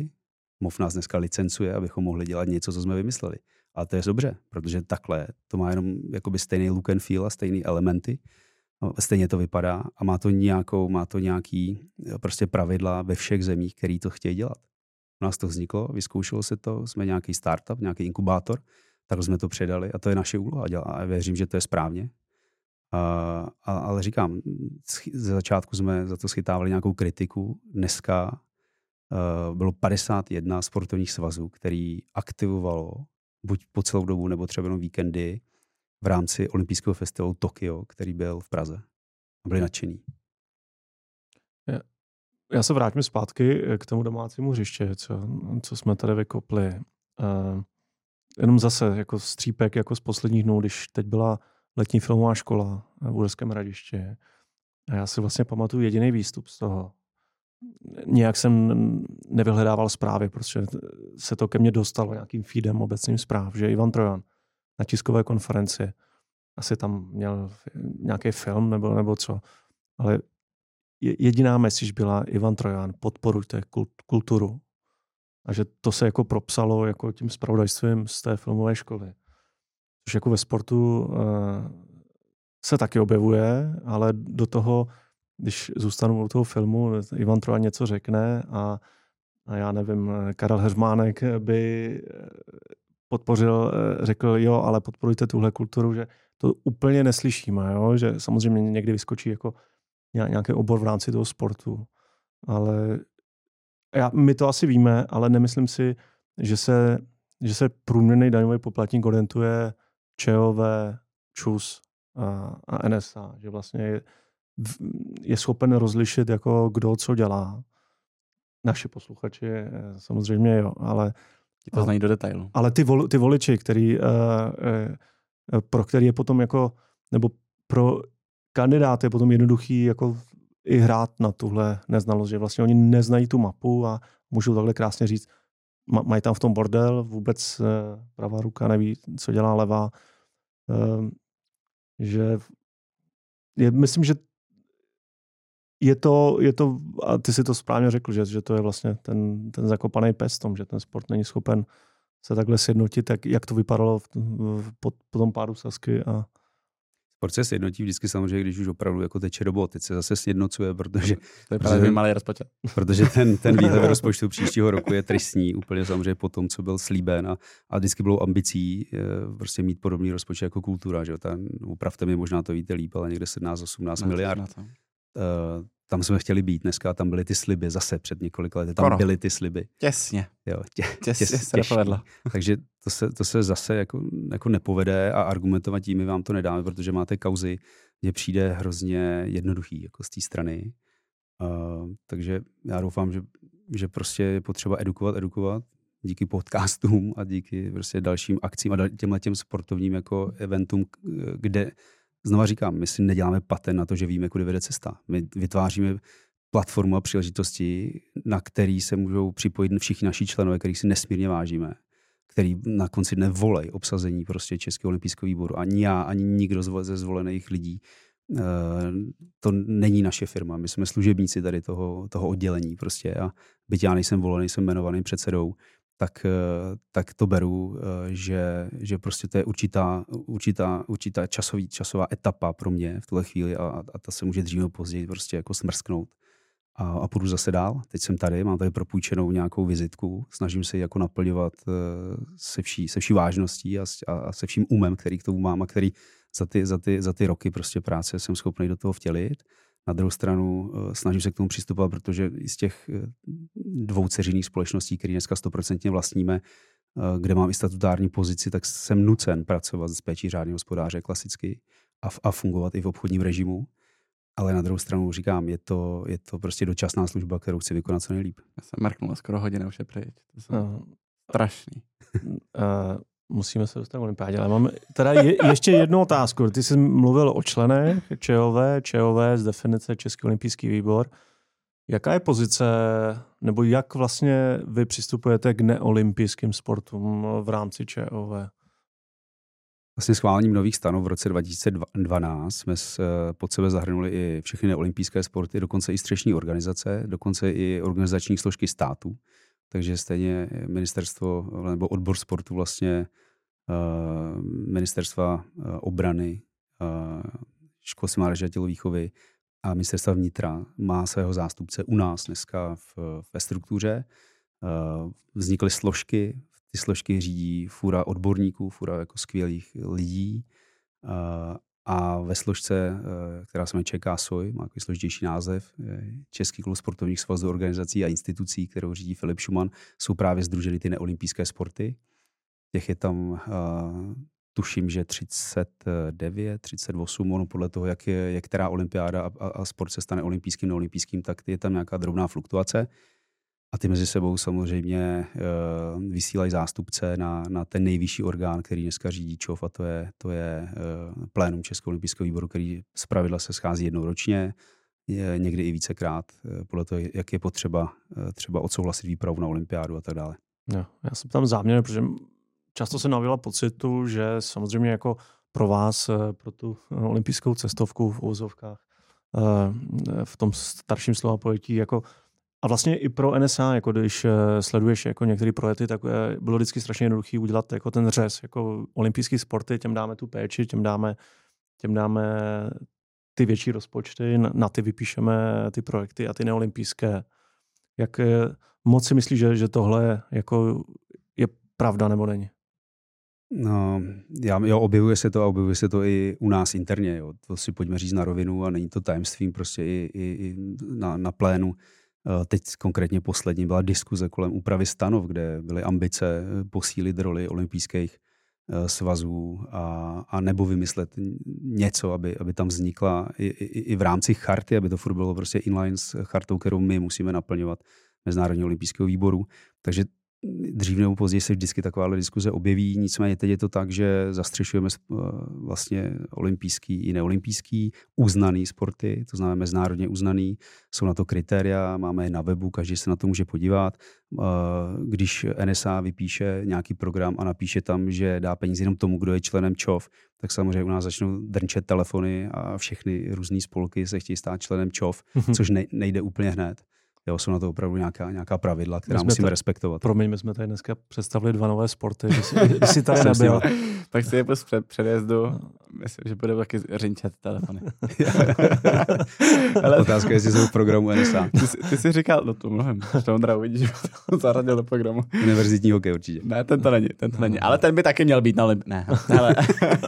Ty jsi říkal, na univerziádě. A pozor, když to zmiňujeme, velký úspěch na univerziádě. V Jižní Koreji, že jo, byla univerziáda. Číně, Čengdu. Číně, Čengdu, pardon. Číně. Basket. Český basketový tým vyhrál. Úžasný. Úžasný a úspěch České asociace univerzitního sportu. A doufám, že jste zmínili určitě v předjezdu i e, lukostřelkyni. Ne, nezmínili. Mistryně světa. Je to tvůj... Hele, uh, ty jsi říkal, že tu a tam, um, tu a tam jste jako naráželi na odpor svazů, nebo že jste to, co pro ně děláte. Tak co je to vlastně, co dneska ČOV pro ty svazy dělá? Uh, ať už svazy jako takový, anebo teoreticky sportovce. Jako co je všechno to, co ta střešní organizace všechno nabízí? Primárně potřeba si říct, že, že jsme všichni jako obří rodina, jo? Že je tady fůra jako synergických vztahů, který musí do sebe zaklapnout. A to jsou svazy, to jsou střechy, to jsou agentury, to jsou samotní sportovci, sport, ty, takový to krém de la krém, což jsou ty vrcholoví sportovci, většinou dneska svý práva odevzdávají agenturám. Ty agentury dneska častokrát se snaží dát něco navíc, co není schopný udělat ten svaz. Ten svaz musí vycházet jak s agenturou, tak se sportovcem. Agentura musí vycházet se svazem i s náma, protože my pak toho sportovce, který všichni opečovávají, každý za nějakým jiným způsobem, někdo zištně, někdo nezištně, tak my na konci dne ho odvezeme na tu olympiádu a musíme udělat všechno pro to, aby prostě tam v ten daný okamžik podal co nejlepší výkon. Ať, ať je z toho medaile nebo není z toho medaile, ale všichni si musíme umět povídat. Do toho samozřejmě ještě rezortní sportovní centra, který většinou z těch úspěšných si potom stáhnou pod sebe a živí je formou smlouvy o výkonu funkce a, a, a jsou to jejich zaměstnanci.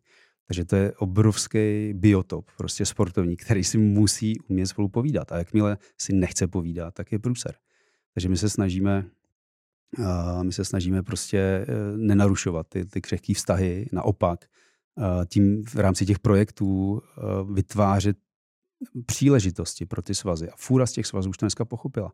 Fůra svazů využívá prostě obrovskou sílu našeho media houseu, který jsme postavili na Zelený louce, jenom protože v roce čtrnáct patnáct byl obrovský trend říkat mladým lidem v kana- vlastně na kanálech, který jsou jim blízký, co je to sport, protože lidi přestali mladí třeba sledovat lineární televize. Chytli jsme se toho, dneska, dneska si myslím, že je to obrovská výhoda. Zajímá to všechny partnery, kteří tomu sportu chtějí pomoct.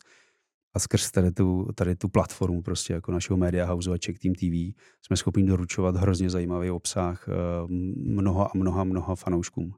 Ta olympiáda to nabízí sama o sobě, je atraktivní, že jo? Možná po mistrovství světa ve fotbale prostě jako druhá nejsledovanější událost, prostě intergalakticky. a, a, a, a To, by, to je ta naše role, to je ta naše síla kruhu, kterou se snažíme přinést. My neumíme vybrat peníze a, a takhle natvrdo je přeposlat. My umíme vytvořit tu platformu a říct v svaze pojď a vem si tady tu svoji pozici, vem si tu, to, co ti přináší, tu výhodu. A často samozřejmě ty svazy, dneska je to lepší a lepší, ale já jsem měl štěstí prostě pracovat na velmi silném svazu, což byl Svaz lyžařů, který měl i jako velmi, velmi solidní rozpočty, nebyl Neb byl minoritním akcionářem prostě ve třech lyžařských společnostech a, a dříve ještě, když tyto společnosti generovaly nějakou dividendu, tak tomu svazu pomohli dál šířit to své evangelium sportovní. Ale chápu, že jsou svazy, které na to nemají peníze, nemají lidi, nemají kapacity a proto o to víc by měli být rádi, že prostě jim to připravíme a měli by se zúčastnit a vlastně, vlastně by to měli, měli využít, tu příležitost. A, a můžu říct úplně s čistým svědomím, že poslední roky se to děje. Jo, a my jsme udělali před rokem a půl, uh, jsme udělali setkání vlastně se všemi svazy, kde nám opravdu, uh, možná ze, nepřišli všechny, samozřejmě, ale třeba z šedesáti pěti svazů nám šedesát napsalo, že mezi osmdesát pět a devadesát procent je zajímají ty projekty, které jim prezentujeme a chtějí, aby jsme je dále rozvíjeli i ve spolupráci s něma a chtějí se jich účastnit, což je super, to dřív nebylo. Já jsem teď byl někde uh, v Čekranči na nějakém rozhovoru a A ptali se mě právě, jako kdo, komu se dá vzhlížet jako na tady té mediokomunikační rovině. A tak jsem zmiňoval, že mi přijde dobrý, že Český olympijský tým nebo výbor byl ten, kdo jako vykop tu komunikaci tehdy, tehdy. A vlastně nabít těm ostatním svazům ty záda, ať jdou jako s nima. A že teď mi přijde, že pomaličku polehoučku to, že ty svazy začínají dělat. Že tady ta, tady ta větev hmm. jako mediálně komunikační vlastně mi přijde velmi dobře. Děláme hodně moc obsahu, máme na to taky kluky a holky, který s náma vyrostly. Jo, agentury, které začínaly, byly chvíli na trhu prostě a, a dneska už, už, už s náma nepracují, protože jsou pro nás strašně drahý a, a už mají úplně jiný, jiný, jiný zaměření a dostávají obrovský prostě projekty uh, mezinárodně, třeba v Mezinárodní basketbalové federaci mm. a tak dále. Víte, asi o kom mluvím, takže uh, jo, my jsme rádi. Někdy, my si je někdy pozveme. My jsme za to, jsme za to určitě rádi. Já, já bych jenom, promiň, uh, dodal, že vlastně tyhle aspekty marketingový, účelové jsme hodně rozebrali s Markem Tesařem v prvním díle našeho podcastu. My jsme nebyli, ještě nevím, jaká je to kvalita. Ale už jsi to pustil. Ne, jo. Já pustil. Tak se to pustil. uh, protože asi už moc času nemáme a hlavní důvod, ne, hlavní důvod, ale ten uh, timing toho, proč jsme si tě pozvali, bylo, že přednedávnem odbylo tři sta šedesát pět dní, jeden rok do letní olympiády v Paříži. Teď už je to nějaké tři sta padesát dva, myslím, dneska. Tak pojďme ještě na závěr říct něco k Paříži. Pojď nám nějak, pojď nás navnadit jednak na tu olympiádu. To znamená, asi, asi máš časté inspekční cesty nebo cesty do Paříže, mluvíš s Lousíčkem, víš přesně, co se chystá, něco samozřejmě už je medalizovaný. Pojď nás navledit na tu olympiádu, na co se máme těšit a, a co máme od olympiády čekat. Já, já myslím, že primárně se pojďme navnadit všichni, že tam budou lidi. Že po dvou olympiádách, které byly hrozně daleko. A, a, Nepočkej, ještě, ne, ještě nevíš. Ještě, byli, nevíš. Ještě nevíme samozřejmě, může se stát cokoliv. Některé aspekty, tohle jsme rozebírali zase s Alfem v jiném podcastu. Jo, Alfy je insider toho, jasně, ale Tokio, Paříž, teda Tokio a Peking byly opravdu vykloubený olympiády, když jako hmm. zvládnutý jako zajímavě, dokonce si troufnu říct, že ten Peking jako ještě mnohem líp než Tokio. Tokio se učilo prostě za, za pochodu uh, řešit prostě nějaký nákazy anebo, anebo podezřelý kontakty. I proto Alfy byl čtrnáct dní, byť zdravej, prostě zavřený někde a, a vůbec mu to samozřejmě nezávidím. Uh, Peking už na to měl úplně jiný systém, už se to víc jako trochu poličtilo a, a tyhle, ty, tyhle ty různý karantény byly v řádech třeba jednotek dnů a, a lidi se vraceli zpátky do procesu. Ale musím uznat, že to bylo za, za obrovský nasazení finanční i lidský, což tam jako asi není problém v Číně. Každopádně uh, olympiáda se vrací do Evropy, vrací se do nádherného města, plného historie a úžasných monumentů. V rámci udržitelnosti, což je velký nosný téma prostě Mezinárodního olympijského výboru i naše, tak se snaží dělat sportoviště, ať už na existující, v rámci existující infrastruktury, anebo na nových místech, ale jako dočasnýma stavbama, kde se snaží sdružovat i ty disciplíny. Snaží se to udělat přesně na pozadí těch, těch nádherných historických prostě památek. Snaží se udělat úplně nové milníky v rámci vlastně olympiády, ať je to, ať je to nějaká genderová vyrovnanost, ať je to zahájení prostě na scéně, které není na uzavřeném prostoru, ale, ale měli by všichni projet městem právě v, pod dohledem těch všech monumentů, které kolem scény jsou vystavěný dneska. Věří, je, je tam vlastně nový systém ticketingu, který vlastně spadá dneska pod Mezinárodní olympijský výbor a společnost Odd Location, kterou pověřili až do Los Angeles dvacet osm k tomu, aby se postarala o lepší divácký a návštěvnický zážitek v rámci, v rámci olympiád. Dřív to prostě všechno prodávali Národní olympijský výbory nebo, nebo ten mezinárodní, nebo pořadatele sami. Takže tam fůra novinek. Důležitý pro nás je, že to je hodinu dvacet letadlem z Prahy. My budeme dělat zase po dlouhé době. Když to je dovést, když se to zapomene. Já si myslím, že i autem se tam dá dojet s lehkým přespáním někde. A důležité je, že připravujeme i pro fanoušky znova Český dům, který by měl být v Lavillet, což je, což je park v vnitřním okruhu té Francie, pardon, Paříže, a kolem nás by mělo být deset až dvanáct dalších národních olympijských domů. Za zmínku jste určitě Francouzi, Kanaďani, Holanděni, Slováci dokonce, San Marino, tam zmíněný nějaký mini domek asi. A se všema bychom měli mít ten, nějakou... Ten, ten, ta maringotka, takhle. Airstream. U cesty, Airstream, Airstream. Airstream u cesty. Já to nechci rozstřelovat, ale mě strašně bavilo včera, jak, jak tam v tom úniku jel ten cyklista z Vatikánu. To boží. Borec. Takže, takže to bude velký a já se dokážu jako tipnout, že i když někdo třeba nedošáhne na, na tu stupenku, protože je, je, je víc jak deset milionů zájemců o tři miliony stupenek a ty už, ty, co poslední zprávy máme, že, že nějaké sedmdesát pět procent z nich už je prodaných mm-hmm. a organizátoři je uvolňují, nebo ten allocation je uvolňuje s organizátory dohromady v nějakých etapách, takže začne ještě něco uvolňovat.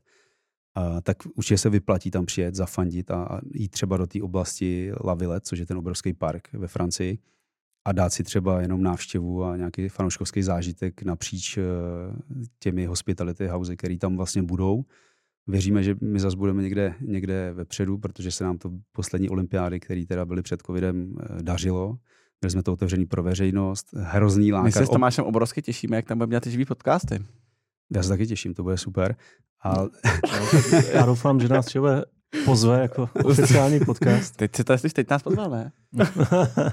A to, co bude samozřejmě tím lákadlem, to je potřeba zmínit, tak je český pivo, jo. To je takový jako... Uh, každoročně. A chleba, ne? Byl ještě někde. V Koreji byl chleba, ne? Nebo kde byl? V Pyeongchangu byl chleba, no. Pekař Karel je, je, je obrovský srdcař neuvěřitelný, který už samozřejmě zadělává těsto a těší se, že, že znova, znova budeme mít prostě olympijský chleba z kvásku Vávry Hradílka. Hmm? My jsme to řešili před jezdu, ale... Um, řešili jsme, že dneska firmy, nebo firmy, sportovní kluby a organizace nabírají kreativní ředitele. Um, a že jediným, komu se povedlo jako s módou prorazit do veřejného prostoru se sportovní módou, byl zatím asi Český olympijský výbor. S Raškovkou, potažmo holinkama, potažmo kolekcema. Tak. Já myslím, že spousta lidí by to slovo móda tak, tak je, chystá se něco takového, chystá se něco jako toho, že hele, Česká republiko, třes se, oblečeme tě do jednoho, něčeho? Uh, jo, můžu že prozradit, že chystá se zase něco, něco určitě zajímavého, co, co věříme, že, že se nám podaří prostě představit uh-huh. České republice a náležitě na to budou všichni hrdí. Uh, určitě už je tradicí uh, olympijský merchandising, ten připravujeme taky. Uh, bude to zase spojeno s nějakou osobností? Bude to spojeno taky s osobností.